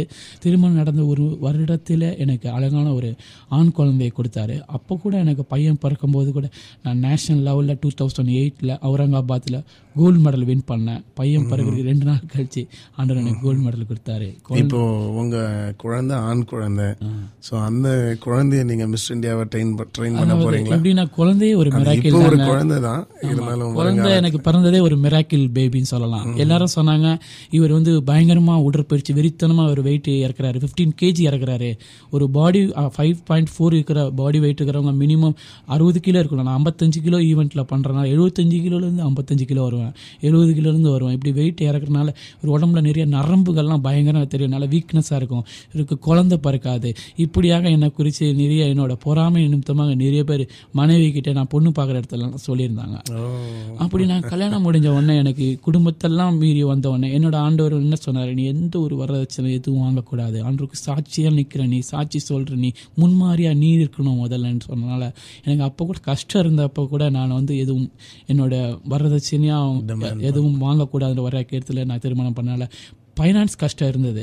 அப்படியாக இருந்தனால எங்களுக்கு குழந்தை இப்போ வேண்டாம். ஆண்டவரே நாங்கள் தள்ளி போட்டிருந்தோம். அப்படியாக தள்ளி போட்டுறப்போ கல்யாணம் முடிஞ்சு குறிப்பிட்ட ஒரு மா மாதங்கள் கழித்து மனைவி ரொம்ப சோர்வானாங்க. எல்லாரும் சொன்னாங்க உங்களுக்கு குழந்தை பிறக்க போகுது. அதனால் அவங்க அப்படி இருக்கிறாங்க. போய் டெஸ்ட் பண்ணி பாருங்கன்னு. நாங்கள் இல்லையே கர்ப்பத்தை நாங்கள் தடை தடை பண்ணி வச்சிருக்கிறோமேன்னு நாங்கள் நினச்சிருந்தோம். அதுக்கு முன்பாக ஆண்டு ஒரு நாள் அதிகாலையில் வால் நட்சத்திரம் எங்களுக்கு காமிச்சாரு. எனக்கு அந்த வால் நட்சத்திரம் முதல் முதலாக பார்க்கும்போது ஒரு தரிசனம் மாதிரியே எனக்கு தெரிஞ்சது. அது சாதாரண வால் நட்சத்திரம் தானே? எல்லாரும் பார்த்துருப்பாங்கன்னாங்க. என் மனைவி எனக்கு காமிச்சு இப்போ சாதாரண வால் நட்சத்திரம் இது இது இதில் இல்லை? இது ஒரு தரிசனம் மாதிரி இருக்குது அந்த வால் நட்சத்திரம் பார்த்த ஃபார்ட்டி ஃபைவ் டேஸ் அப்புறம் எங்கள் மனைவி கன்சியூவ் ஆகிருந்தாங்க அதை நாங்கள் செக் பண்ணப்போ வால் நட்சத்திரம் பார்த்ததுக்கும் அவங்க கன்ஷுவாருக்கும் ஒரு ஃபார்ட்டி ஃபைவ் டேஸ் இருக்குது அப்போ அந்த நாளிலேருந்து ஆயிருக்கிறாங்கன்னு நாங்கள் கத்திற்குள் விசுவாசமாக நம்பியிருந்தோம். அப்போ ஆண்டுகிட்ட நாங்கள் இந்த குழந்தை தான் வேணும்னு நாங்கள் எனக்கு எதிர்பார்க்கல. அப்படியாக ஆண்டுக்குள்ளே இருக்கும்போது மனைவி ரொம்ப பிரயாசப்பட்டு ஆண்டவரே எனக்கு இது மாதிரி கர்ப்பமாக இருக்கிறோன்னு டெஸ்ட் பண்ண போகிற போகிறோம் அப்படியாக நாங்கள் டெஸ்ட் பண்ண போகும்போது நான் கர்ப்பம் இல்லைன்னு காமிக்கணும் ஆண்டவர். எங்களோட குடும்ப சூழ்நிலை இப்போதைக்கு ஃபைனான்ஸ் ப்ராப்ளத்தில் எங்களுக்கு குழந்த வேண்டாம் ஆண்டவர்னு என்ன உருகி செப்பிச்சப்பா ஏசியா அறுபத்தொன்னு அதிகாரம் ஆண்டவர் எங்கள் மனைவிக்கு கொடுத்தாங்க. அதில் பிரசவிக்க பண்ணுகிறவே நான் பிரசவத்தை தடுப்பேனோ? கற்பத்தில் ஒரு ஆண் மகனை கொடுப்பேன் ஆன்ற அந்த வசனத்தை கொடுத்தோடனே நாங்கள் ஆணித்தரமாக அந்த வசனத்தை நம்பினோம்.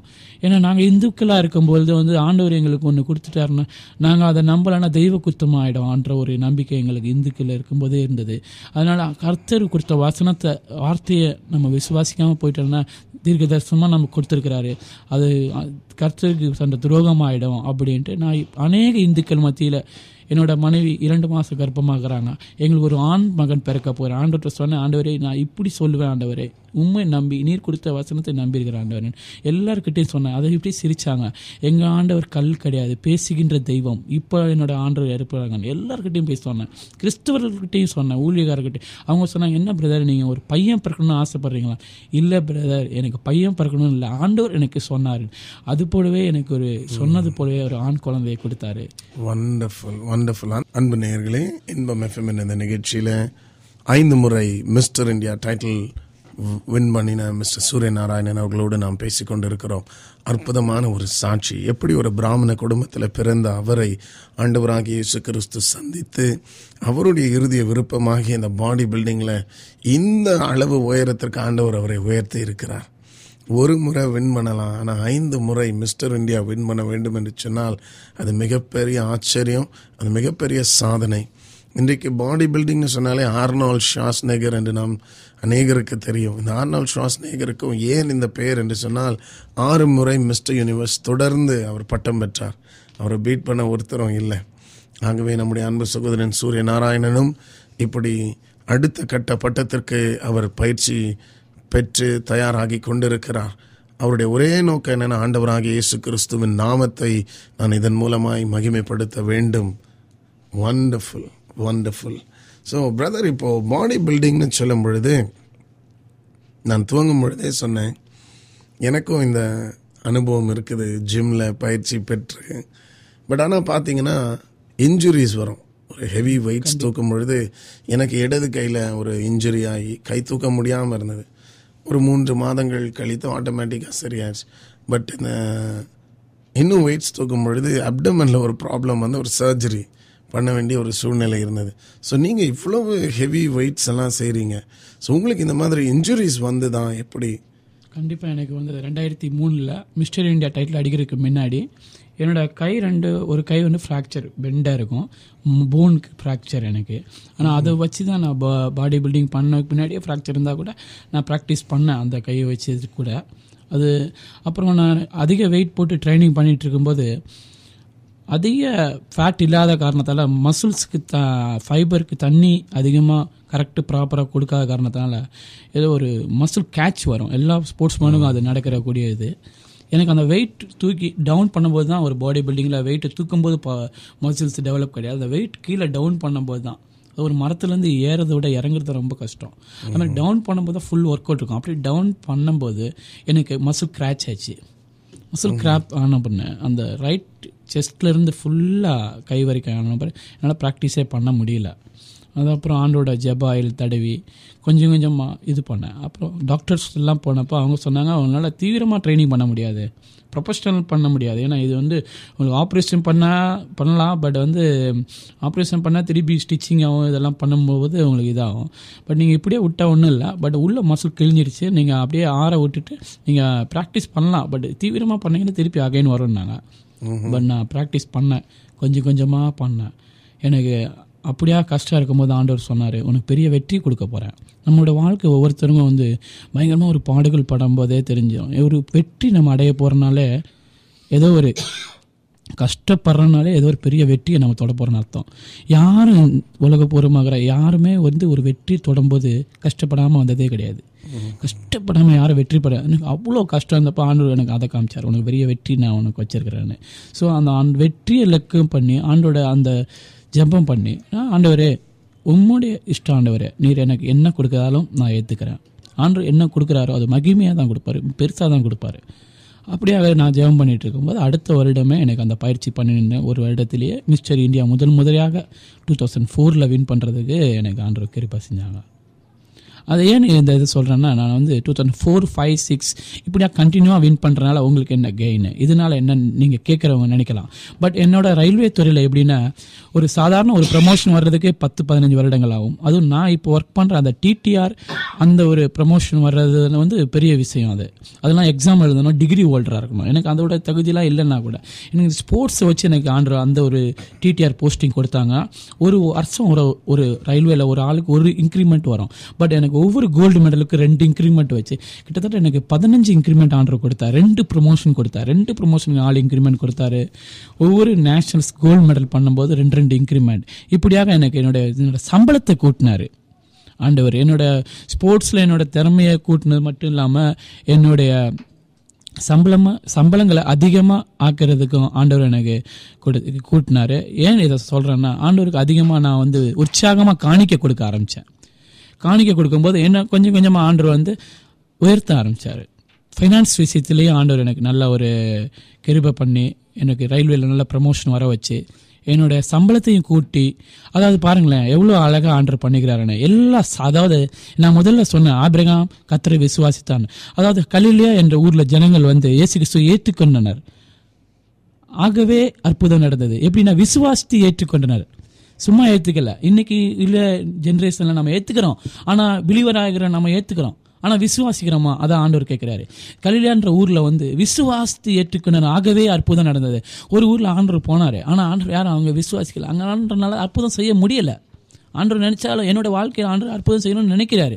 ஆனால் நான் ஆண்டவர் வந்து விசுவாசிக்காத காரணத்தால் ஆண்டவனால என்னோட வாழ்க்கை அற்புதம் செய்ய முடியல. நம்ம ஆண்டவர் விசுவாசிக்கும் போது அந்த இடத்துல ஆண்டவர் அற்புதம் நினை செய்ய நினைச்சா கூட அற்புதம் நடக்கும். செய்ய முடியும்.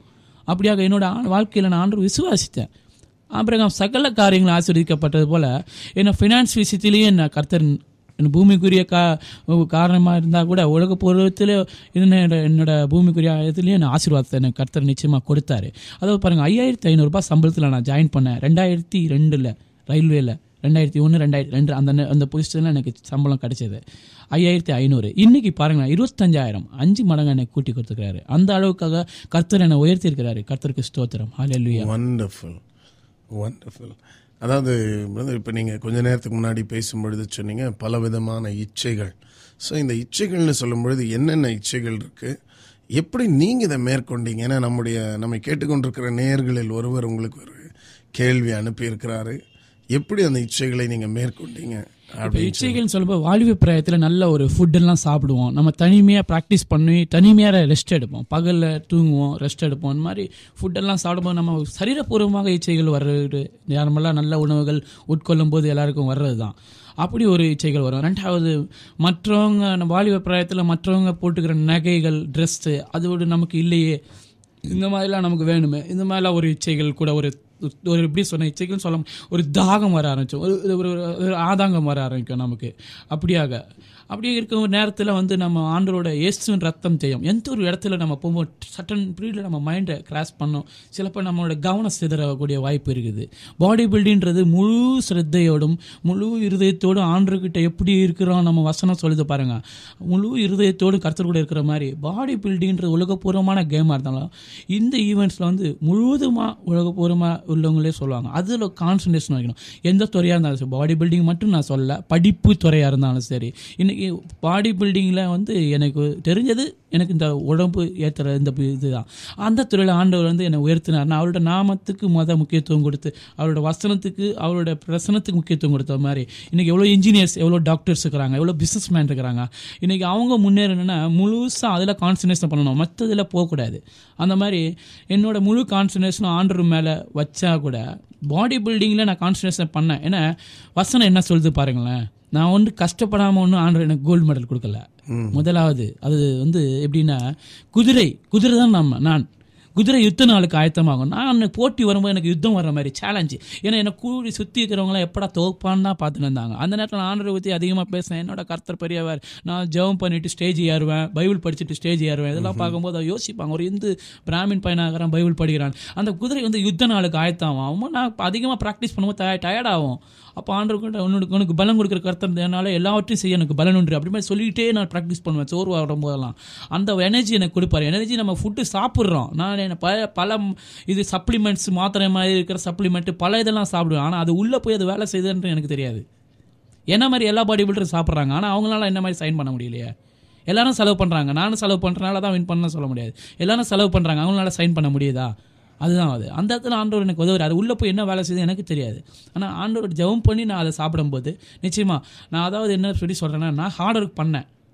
வெற்றி கொடுக்குறது அவர். பாடி பில்டிங்கில் ஹார்ட் ஒர்க் எல்லாரும் பண்ணுறாங்க ஆனால் வெற்றி வருதா? அதான் ஆண்டவர் சொல்ல குதிரை யுத்த நாளுக்கு ஆயத்தவங்க ஜெயமோ கத்தரா வரும்னு. இப்போ நிறைய பேர் இருக்கிறாங்க. டாக்டராக ஆகலாங்க பெரிய இன்ஜினியராக இருக்கலாம் பெரிய பிஸ்னஸ் மேனாக இருக்கலாம். அவங்க ஹார்ட் ஒர்க் பண்ணணும். பிரயோஜனமாக ஹார்ட் ஒர்க் பண்ணணும். ஆண்டவர்கிட்ட அதான் கேட்கணும். ஆண்டவரே நான் இதில் ஹார்ட் ஒர்க் பண்ணலாமா? பிரயோஜனமாக தேவையான இடத்துல தேவையான அளவு தேவை உள்ளவருக்கு நம்ம உதவணும். அது ஒரு இது முக்கியமானது. அது மாதிரி பிரயோஜனமான இடத்துல ஆண்டவர்கிட்ட கேட்டு நம்ம பிரயோஜனமாக ஹார்ட் ஒர்க் பண்ணும்போது ஹார்ட் ஒர்க் பிரயோஜனமான இடத்துல நம்ம ஹார்ட் ஒர்க் பண்ணலாம் ஆண்டவரால் வெற்றி கொடுக்க முடியாது. அப்படியே நான் அதில் கான்சன்ட்ரேஷன் பண்ணுற மாதிரி ஹார்ட் ஒர்க் ரொம்ப அவசியம். ஆமாம் அவசியம். அது அப்படியே அதில் ஹார்ட் ஒர்க் கொடுக்குற மாதிரி ஆண்டரோட பிரசனத்துலேயும் நம்ம கரெக்டாக டிசிப்ளின் இருக்கணும். இது ஏன் சொன்ன உலகபூர்வமான கேமுக்கு டிசிப்ளின் கேட்குறாங்க அப்படின்றப்போ ஆண்டருக்குள்ளே நம்ம இருக்கும்போது நமக்கு டிசிப்ளின் அந்த இடத்துல நம்ம இச்சைகளோ நம்ம ஒரு தப்பான வழியோ போகும்போது அவருடைய ரத்தம் தான் நமக்கு ஹெல்ப் பண்ணும். ஏசி ரத்தம் ஜெயம் சொல்லிகிட்டே இருக்கலாம். ரத்த கோட்டைக்குள்ளே நம்ம வந்துட்டா முடிஞ்சு போச்சுக்கா. அவருடைய ரத்த கோட்டையில் எப்படி வருதுன்னா ஏசி ரத்தம் ஜெயம் சொல்லினே இருக்கணும். அதை மீறி வரும்போது ஒரு உபவாசம் போட்டால் போதும். ஒரே ஒரு ஃபாஸ்டிங் ஒன் டைம் நீங்க இப்போ பாடி பில்டரா இருக்கிறீங்க. எப்படி உங்களால உபவாசிக்க முடியுது? ஏன்னா அது ரொம்ப முக்கியம் இல்லையா? உபவாசிக்கும் பொழுது மசில் வந்து குறையும். குறையும். பட் ஆனால் நீங்கள் உபாசிக்கிறீங்களா? எப்படின்னா நாங்கள் வந்து மந்த்லி ஒரு ஹில்ஸ் ப்ரேயர் போவோம். அப்போ என்னோட நண்பர் ஒருத்தர் சொல்லுவார் அவர் ரொம்ப ஃப்ரிச்சுவல் உள்ள தேவ மனிதன். அவர் என்ன தான் சொல்லுவார் இவர் ஃபாஸ்டிங்லாம் போடுறாரு ஹில்ஸ் ப்ரேயர்லாம் வந்து ப்ரேயர் பண்ணுறாரு அப்போ நான் வந்து ப்ரேயர் பண்ணும்போது அதிகமாக தொடைக்கு பயிற்சி செய்கிற அன்னைக்கு தான் நான் அந்த ஹில்ஸ் ப்ரேயர் போவோம். மந்த்லி ஃபஸ்ட்டு சாட்டர்டே தான். அந்த ஞாயிற்றுக்கிழமை ஓய்வு நாளாக தொடைக்கு பயிற்சி கொடுப்போம் ஈவினிங் அது முடிச்சுட்டு ஹில்ஸ் ப்ரேயர் நாங்கள் போகும்போது நான் ரொம்ப சோர்வாயிடுவேன் அப்படியே. ஆனாலும் நான் போய் அங்கே போய் சோர்வான கூட போய் படுத்துருவேன். ஆனாலும் அவர் சொல்லுவார் எல்லாம் சிரிப்பாங்க என்ன? அதனால் அவங்க சிரிச்சவங்க மத்தியில் ஆண்டு கொஞ்சமாக இன்னும் எனக்கு லிஃப்ட் பண்ணார். அதான் சொல்லுவார் அவர். அன்னைக்கு வந்து அவர் சோர்வாக வந்து விழுந்தாலும் கூட வைராக்கியமாக ஆண்டவர்கிட்ட வந்தார். முடியலன்னா கூட அந்த இடத்துல நான் வந்துடுவேன் ஆண்டவரே உங்ககிட்ட வந்துட்டேன் ஆண்டவரே. எனக்கு முடியல ஆண்டவரே. அந்த இடத்துல நான் வந்து சோர்வாக விழுந்தாலும் ஆண்டவர் வந்து எனக்கு பலப்படுத்தினார். எனக்கு பலன் கொடுத்தார் அவர். இப்போ உபவாசம்லாம் இருக்கும்போது சில நேரத்தில் ரொம்ப டயர்டாக இருக்கும். அப்போ ஆண்டவர் நாலேஜ் கொடுப்பாரு. டக்குன்னு தண்ணி குடிச்சிருவோம். அதாவது காலையில் எந்திரிச்சோன்னே எம்டி ஸ்டொமக்கில் பல்லெல்லாம் தேய்ச்சிட்டு ஆண்டு ஜெபம் பண்ணிட்டு நம்ம தண்ணி குடிக்கிறோம். அது ஒரு மெடிசன் மாதிரி. பாடிக்கு ரொம்ப ஒரு எதிர்ப்பு சக்தி கொடுக்கும். நம்ம உபவாசத்தில் இருக்கும்போது இந்த மாதிரி டயர்ட் வரும்போது தண்ணி குடிப்பேன். கிரேப் ஜூஸ் கொஞ்சம் கலக்கி வச்சுக்குவேன். இது மாதிரிலாம் குடிக்கும்போது எனக்கு ஏன்னா நம்ம சரீரபூர்வமாக தளரும் போது அதையும் நம்ம முக்கியத்துவம் கொடுக்கணும். அப்படி சரீரத்தையும் இது பண்ணிடக்கூடாது. அது மாதிரிலாம் எனக்கு எனர்ஜி ஐடியா கொடுப்பாரு ஆண்டவர். இந்த மாதிரிலாம் பண்ணு இந்த மாதிரிலாம் பண்ணு. வண்டர்ஃபுல் அதாவது பிரதர் இப்போ உங்களுடைய ஒரு நாள் என்று சொன்னால் இந்த நாள் எத்தனை மணிக்கு ஆரம்பிக்குது எப்படி ஆரம்பிக்குது ஏன்னா நீங்கள் ரொம்ப அழகாக சொன்னீங்க. முதல்ல தண்ணி குடிச்சிட்டு ஜெபம் பண்ணிட்டு ஏன்னா பாடி பில்டர்ஸ்ன்னு சொல்லும் பொழுது இப்போது உதாரணமாக நான் பல இன்டர்நேஷ்னல் இந்த மிஸ்டர் யூனிவர்ஸுடைய வீடியோஸ் எல்லாம் பார்த்துருக்கேன். ஏன்னா அந்த டைம் நான் செய்துட்டு இருக்கும்போது அதெல்லாம் ரொம்ப அப்படி வெறித்தனமாக உட்காந்து பார்ப்போம். இப்போது அதில் அவங்க பார்த்தீங்கன்னா அதிகாலை நாலு மணிக்கு ஜிம்முக்குள்ளே ஸ்டார்ட் பண்ணிடுவாங்க ஃபோர் டு எயிட் நாலு மணி நேரம். அதுக்கப்புறம் தூக்கம் தான். நைட்டு திரும்பி பன்னெண்டு மணிக்கு இல்லை ஒரு எட்டு மணிக்கு ஆரம்பித்து பன்னெண்டு மணிக்கு முடிச்சிருவாங்க. ஸோ இப்படி ஒரு டிஃப்ரெண்ட்டான ஒவ்வொருத்தருக்கும் ஒரு ஒரு டைம் ஸோ உங்களுடைய இது எப்படி ஆரம்பிக்குது? நீங்கள் எந்த எப்பொழுது வேதம் வாசிக்கிறீங்க? உங்களுடைய ஜெப வாழ்க்கை எப்படி இருக்குது எவ்வளவு நேரம் இருக்குது அதாவது பிரதர் நல்ல ஒரு கேள்வி கேட்டாங்க. அதாவது ஒரு பாடி பில்டரில் வந்து எப்படின்னா நான் ப்ராக்டிஸ் அதிகாலையில் எழுந்துச்சி நான் ஆண்டரை தேடுவேன். கம்மியாக தேடிட்டு போய் ப்ராக்டிஸில் முக்கியத்துவம் கொடுப்பேன். அந்த மாதிரி இடத்துல ஆண்டவர் எனக்கு உணர்த்தினார். இப்போ ஆண்டவர் லேட் ஜிம்மு ஒரு சிலப்ப நேரத்தில் ஃபாஸ்டிங் ப்ரேயர் ஏதோ ஒன்று இருக்கும்போது ப்ராக்டிஸ் மிஸ் ஆகிடும் ப்ராக்டிஸே பண்ண முடியாது. ரொம்ப மன பிரயமாக இருக்கும். நம்ம இருதயெல்லாம் வந்து ஒரு நேரம் பைபிள் படிக்கலன்னா கூட ஐயோ படிக்கலையேன்னு இருதயம் தோணாது. ஆனால் ப்ராக்டிஸ் இல்லைனா ஐயோ ப்ராக்டிஸ் பண்ணலையே அந்த ஃபுல்லாக ஒரு மாதிரி இருக்கும். பட் ஆனால் நம்ம அப்படியே ப்ராக்டிஸ் முக்கியத்துவம் கொடுக்க ஆண்டுக்கு முக்கியத்துவம் கொடுத்துட்டு ப்ராக்டிஸ் தானே ஒரு நாள் பண்ணலாம் ஆண்டுக்காக போகிறோம் ஆண்டு அந்த மசில் ஆண்டவரே இன்னைக்கு நான் பண்ணல மாட்டேன். அடுத்த வாட்டி பண்ணுவேன் அந்த மசில் அந்த ஒரு கிளாஸ் பண்ணாமல் ஒரு வாரம் கழிச்சு அடுத்த வாட்டி நான் பண்ணும்போது அந்த மசிலுக்கு நல்லா ரெஸ்டாகவும் ஆயிடுது நல்லா அதிக வெயிட்லையும் அடுத்த வாரம் ஓடும். வெயிட் நல்லா போட்டு செய்யறது ஒரு எனர்ஜி ஆண்டர் கொடுக்குறாரு. அந்த மாதிரி இருக்கும். நம்ம வந்து ப்ராக்டிஸ் ஆச்சரியமா பண்ணி இருக்கு. ப்ராக்டிஸ் பண்ணி ஃபீல் பண்ணக்கூடாது. அடுத்த வாரம் பண்ணும்போது நல்லா மசில் பெருசாக ஆகும். நல்ல ஒரு ரெஸ்ட்ல இருந்துட்டு நம்ம பண்ற மாதிரி ஒரு இதாக இருக்கும். எக்ஸ்ட்ரா வெயிட் ஓடுற அளவுக்கு ஆண்டர் கிருபை செய்வார். அப்போ நீங்க காலையில எந்திரிச்ச உடனே முதலாவது ஜெபம்? முதலாவது காலையில் எந்திரிச்ச உடனே ஜபம். கர்த்தருக்கு முதலில் கொடுத்துட்டு ரெண்டாவது நம்மளோட ஃபுட்டு நான் ப்ரிப்பேர் பண்ணுவேன். எக் ஒயிட்டு இந்த ஓட்ஸ் எல்லாம் சாப்பிடுவேன். இதெல்லாம் சாப்பிட்டு அதில் டிசிப்ளின் நம்ம சாப்பிட்ட அந்த ஃபுட்டு நம்ம ப்ரிப்பேர் பண்ணி நம்ம பாத்திரம்லாம் கழுவி வச்சுட்டு அந்த ஒரு இதில் ஃபினிஷ் பண்ணிட்டு ரெண்டாவது ஜிம்முக்கு போவோம். ஜிம்முக்கு போய் ப்ராக்டிஸ் முடிச்சுட்டு திருப்பி வீட்டுக்கு வந்துட்டு உங்களுடைய ஃபுட்டுன்னா என்ன? காலையில என்ன காலையில் என்ன? எக் ஒயிட்டு அதான் முதலாவது ஆண்டு எக் ஒயிட் நம்ம சாப்பிட்றோம். சில இப்போ எப்படின்னா நான் ஆண்டோட அந்த வசனத்துக்கு முக்கியத்துவம் கொடுத்துட்டு அந்த எக் ஒயிட் சாப்பிட்றேன். எக் ஒயிட் சாப்பிட்ற நிறைய பாடி பில்டர்ஸ்லாம் வாமிட் வந்துடும் சாப்பிட முடியாது. முப்பது நாற்பது எக் ஒயிட்லாம் ஒரு நாளைக்கு ஒரு பாடி வெயிட்டுக்கு இத்தனை கிராம் புரோட்டீன் வச்சு இவ்வளோ கிராம் வச்சு சாப்பிடணும். இத்தனை கிலோ பாடி வெயிட்டுக்குன்னு கணக்கு இருக்குது மெஷர்மெண்ட் இத்தனை ஹவர்ஸ் கொண்டு த்ரீ ஹவர்ஸ் ஒன்ஸ் லோடிங் பண்ணணும். அதை ப்ரோட்டீன் லோடிங் சொல்லுவோம். Small meals six times load பண்ணுவோம். அந்த மீல் லோட் பண்ணும்போது சிலவங்களுக்கு வாமிட் வரும். அது இறங்காது. சில உடம்புக்கு வந்து எடுத்துக்காது.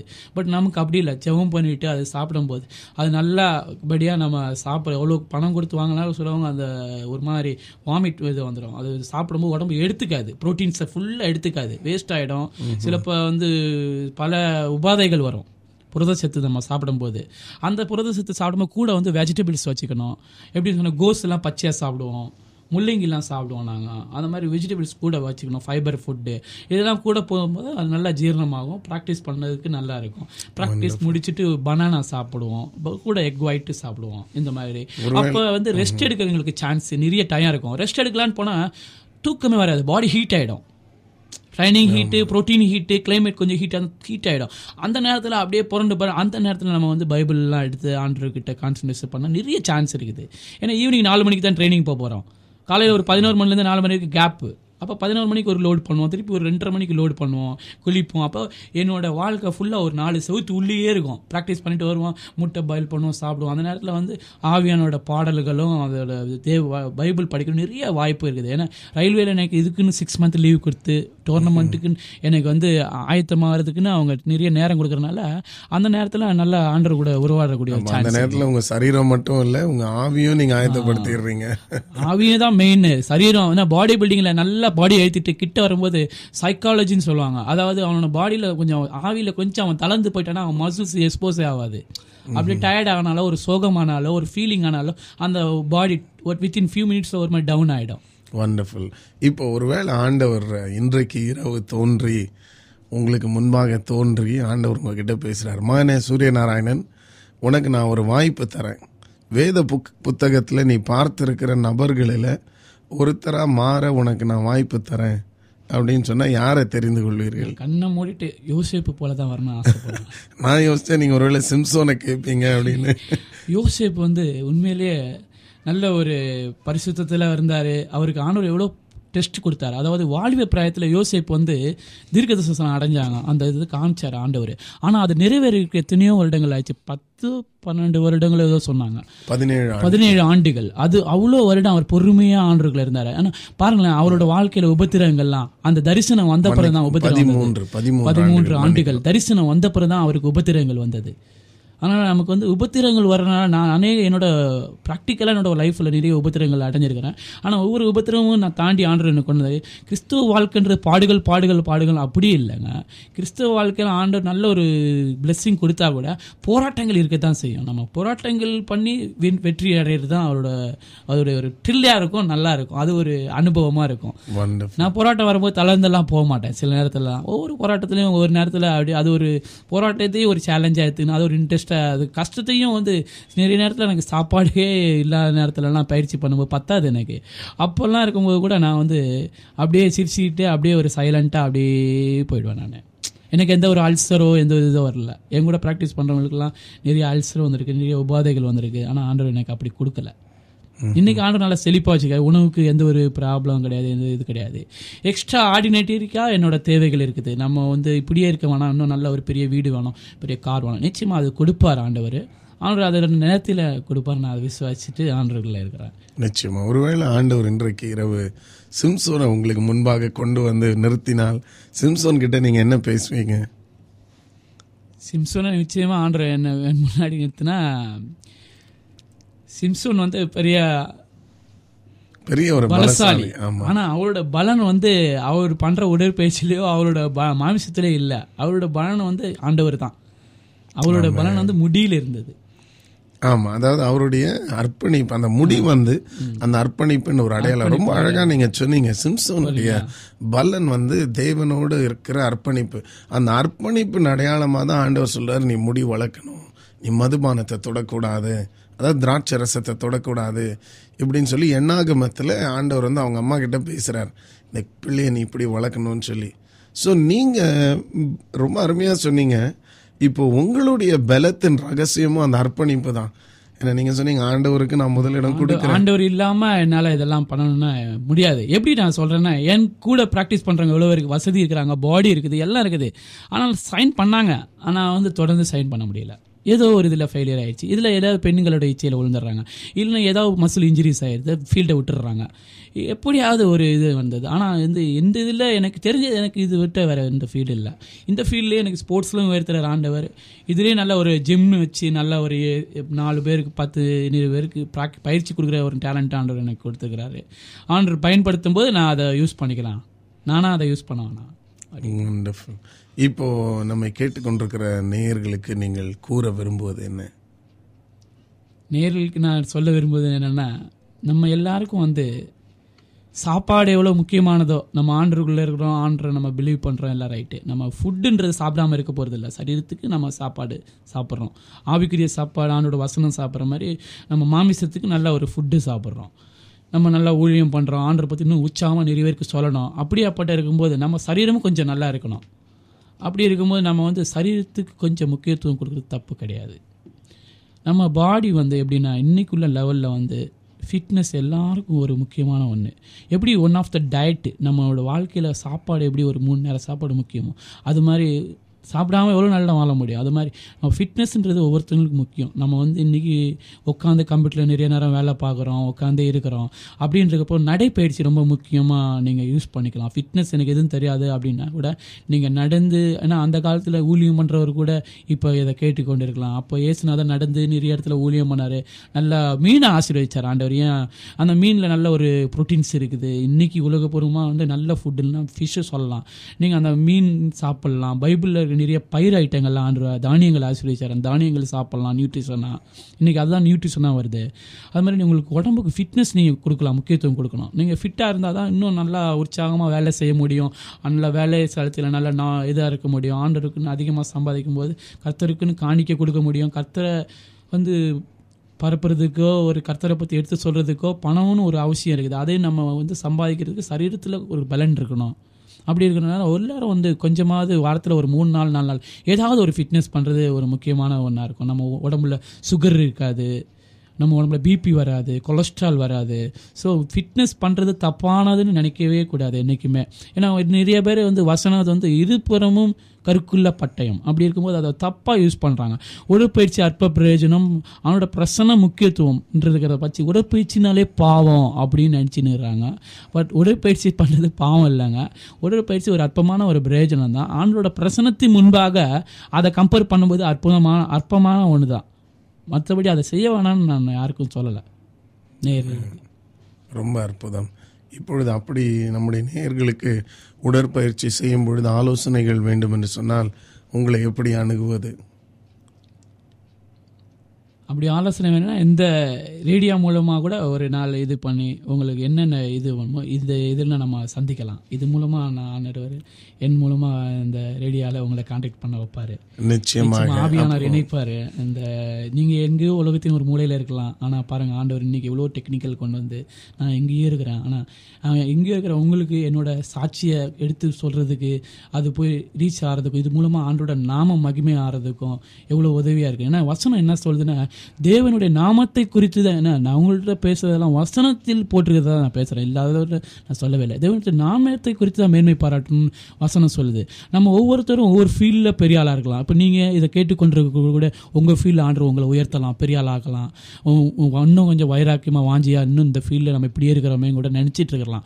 அந்த நேரத்தில் நீங்கள் ஆண்டோட முக்கியத்துவம் கொடுக்கும்போது நிச்சயமாக இது போல் ஒரு டெஸ்ட் மினி உங்களையும் சொல்ல கூட வைக்கலாம். அவங்க ஃபீல்டில் ஒவ்வொருத்தங்களும் ஒவ்வொரு தாளாண்டு ஆண்டவர் கொடுத்துக்கிறாரு. எனக்கு கொடுத்த இந்த தாளாந்தில் என்ன உயர்த்தும் போது உங்களுக்கு என்ன தாளாந்து? அதில் நிச்சயமாக ஆண்டவர் உயர்த்துவாருங்க. ஆபிரகாம கர்த்தர் அகல காரியங்களை ஆசீர்வதிச்சு அவர். நிச்சயமாக விசுவாசிக்கும் பொழுது உங்களையும் சகல காரியத்தில் ஆசீர்வதிப்பார். பொறுமையில் நிச்சயமாக யோப போல உங்களுக்கு இருக்கக்கூடியதை ஆண்டவர் நிச்சயமாக கொடுக்க. அவங்களால முடியலன்னா கூட ஆண்டர் ஆபியானவர் எனக்கு உதவி செய்யுங்கன்றப்ப நிச்சயமாக உதவி செய்வார். எனக்கு செஞ்ச சாதாரண ஒரு இந்து பிராமண குடும்பத்தில் பிறந்த ஒரு உடல் நான் பறக்கும் போதே அம்மாவுக்கு வந்து அதிக பிரயா வயசு ஆன காரணத்தால் தாய்ப்பால் இல்லை. என்னோட காலில் போலியோ போல வீக்னஸாக இருந்தது. ஆறு மாத காலமாக அம்மா வயிற்றில் இருக்கும்போது என்ன சொல்லணும் தாயின் கருவிலே ஆண்டு அறிந்து கொண்டிருக்கிறார்ன்ற வசனம் இங்கே ப்ரூஃப் ஆகுது பாருங்க. இது வயிறு சின்னதாக ஏதோ ஒரு கட்டி மாதிரி இருக்குதுன்னு ஆப்ரேஷன் பண்ண கொண்டு போனாங்க. அது என்னென்னு ஸ்கேன் எடுத்தோம் அந்த காலத்தில் ஸ்கேன் எடுத்தப்போ இது ஒன்றும் கட்டி இல்லைங்க ஒரு குழந்தை ஆறு மாதம் உருவாயிருக்குது உங்களுக்கு தெரியலை? அம்மாவுக்கு அதிக பிராயம் வயது ஆயுது விட்டது அந்த மாதிரி ஒரு ஆறாவது மகனாக நான் பிறந்தேன். பிறந்தப்பயே ஒரு ஒரு ரொம்ப வீக்னஸாக இருந்த என்ன? ஆண்டவர் இன்னைக்கு பாருங்களேன். பார்க்குறதுக்கு சாதாரண ஒரு குள்ளமாக இருந்த தாவீது ஆண்டவர் வந்து பாருங்களேன் ஒரு ஹோலியாத்தை பீட் பண்ணுறதுக்கு அதாவது ரொம்ப அற்புதமா இருக்கிறார் ஆண்டவர். பார்க்கறதுக்கு ஒரு குள்ளம் சாதாரண ஒரு ஆளாக தான் இருக்கலாம். யாரையுமே பார்வையாலே நம்ம யாரையும் அற்பமாக நினைக்கக்கூடாது யாரையும் எடை போடவும் கூடாது. ஏன்னா நம்ம மற்றவங்க பார்வையில் எப்படி இருக்கணுன்றது முக்கியமானதே இல்லை பிரதர். இதை கேட்டுக்கொண்டிருக்கிற விசுவாசிகளுக்கு ஆவியானவர் பேசிக் கொண்டிருக்கிறார் மற்றவங்க பார்வையில் நீங்கள் எப்படி இருக்கிறோம்? உயர்வாக இருக்கிறீங்க தாழ்மையாக இருக்கிறீங்க அற்பமாக பார்க்குறாங்கன்ற முக்கியமே கிடையாது. வசனம் சொல்லுது என்னுடைய பார்வைக்கு நீ அருமையானபடியால் கனம் பெற்றாயின்னு ஆண்டு வசனத்தில் சொல்கிறாரு அவரோட பார்வையில் நம்ம எப்படி இருக்கிறோம்? அதுதான் ஒவ்வொருத்தவங்களுக்கும். மனுஷனோட பார்வையில் நாம் எப்படி இருக்கணும் பற்றி டோன்ட் கேர் அதை பற்றி நம்ம கவலைப்பட வேணாம். ஏன்னா நமக்கு டெய்லி சாப்பாடு கொடுத்து போஷிக்கிற ஒரு அவர் மற்றவங்க சொல்கிறாங்க இவங்க பண்ணுறாங்க அவங்க நமக்கு ஒன்றும் போஷிக்கிறது கிடையாது. யாரும் நமக்கு சாப்பாடு கொடுக்குறது கிடையாது. அவங்க பற்றி நம்ம கவலை அவங்களாம் நமக்கு சாப்பாடு போடுறாங்க. நம்ம காதில் போட வேண்டிய அவசியமே இல்லை. யார் என்ன சொன்னாலும். நமக்கு ஆவியானவர் நம்ம போசிக்கிறாரு. அவர் நமக்கு எல்லாம் கொடுக்குறாரு. அவரோட பார்வையில் நம்ம எப்படி இருக்கிறோம்? அதுதான் முக்கியமான ஒன்றுங்க. வண்டர்ஃபுல் வண்டர்ஃபுல் அன்பு நேயர்களே ஐந்து முறை மிஸ்டர் இந்தியா பட்டம் வென்ற சகோதரன் சூரிய நாராயணன் அவர்களோடு மட்டுமாய் பேசிக்கொண்டிருக்கிற பேசிக்கொண்டிருந்தோம். அற்புதமான வார்த்தைகளை அவர் கூறினார். எப்படி தன்னுடைய ஒரு பாடி பில்டிங் சாம்பியனாய் மாற வேண்டும் என்ற அந்த வாஞ்சைக்காக இயேசு கிறிஸ்துவை தேடி அதன் பின்பு ஆண்டவருடைய நோக்கத்தை அறிந்து கொண்டு அதன் பின்பு அவர் ஐந்து முறை பட்டம் வென்றார். இதன் பிறகு நீங்கள் என்ன செய்ய போறீங்க பிரதர் என்னென்ன பட்டங்களுக்காக நீங்க தயாராகி கொண்டிருக்கிறீர்கள். இதுக்கு முன்பாக நான் ஒரு பேச்சுலராக இருந்தேன். இப்போ ஒரு குடும்பத்தில் ஒரு மனைவிக்கு கணவனாக இருக்கிறேன். ஒரு குழந்தைக்கு தகப்பனாக இருக்கிறேன். இப்படி ஒரு குடும்பத்தை நடத்தக்கூடிய ஒரு சூழ்நிலை ஆண்டவர் எனக்கு கொடுத்து பொறுப்புகள் கொடுத்துருக்கிறாரு. இருந்தாலும் நான் இந்த பாடி பில்டிங்கை விடாமல் இந்த இதில் நான் கவர்மெண்ட்டில் ரயில்வேல இன்னுமாக அதிக ப்ரமோஷனுக்காக எனக்கு என்கரேஜ் பண்ணுறாங்க இந்த கேம் ஒலிம்பிக்கில் இல்லைன்னா கூட இந்த கேம் மூலமாக இன்னும் சைன் பண்ணுறதுக்கு அநேக ஒரு சான்ஸ் எல்லாம் எனக்கு கொடுத்துருக்குறாங்க. நிச்சயம்.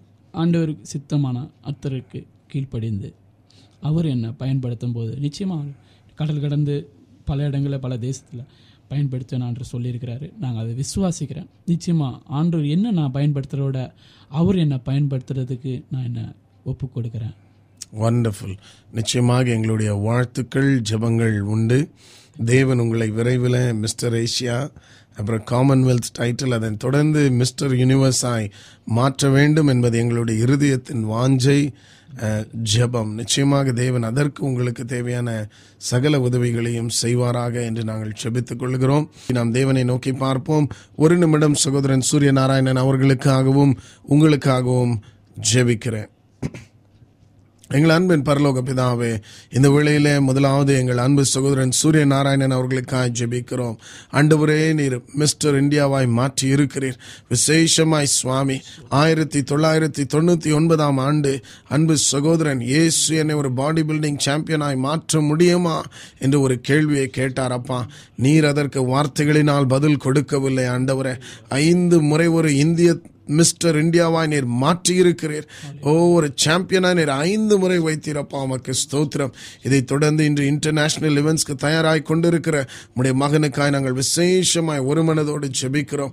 அன்றுவரே இந்த மகனை நாங்கள் ஆசீர்வதிக்கிறோம் ஐயா. இந்த மகனை கர்த்தர் உயர்த்துவீராக. உம்முடைய நாம மகிமைக்கென்று உயர்த்துவீராக. இயேசுவின் நாமம் உயர்த்தப்படும்படியாய் இந்த மகனுக்கு இந்த உயர்வு வரட்டும். தொடர்ந்து இன்டர்நேஷனல் டைட்டில்ஸை கொடுங்க ஆண்டவரே.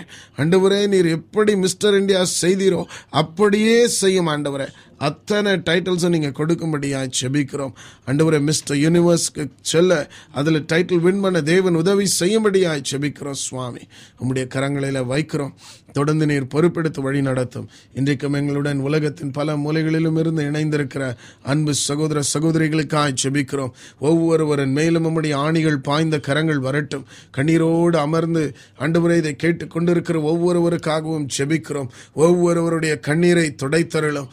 ஒவ்வொருவருடைய வேதனையை மாற்றி அருளும் சரீரத்தில் வேதனையோடு ஆண்டவரை அமர்ந்திருக்கிறவர்களுக்காக ஜெபிக்கிறோம்.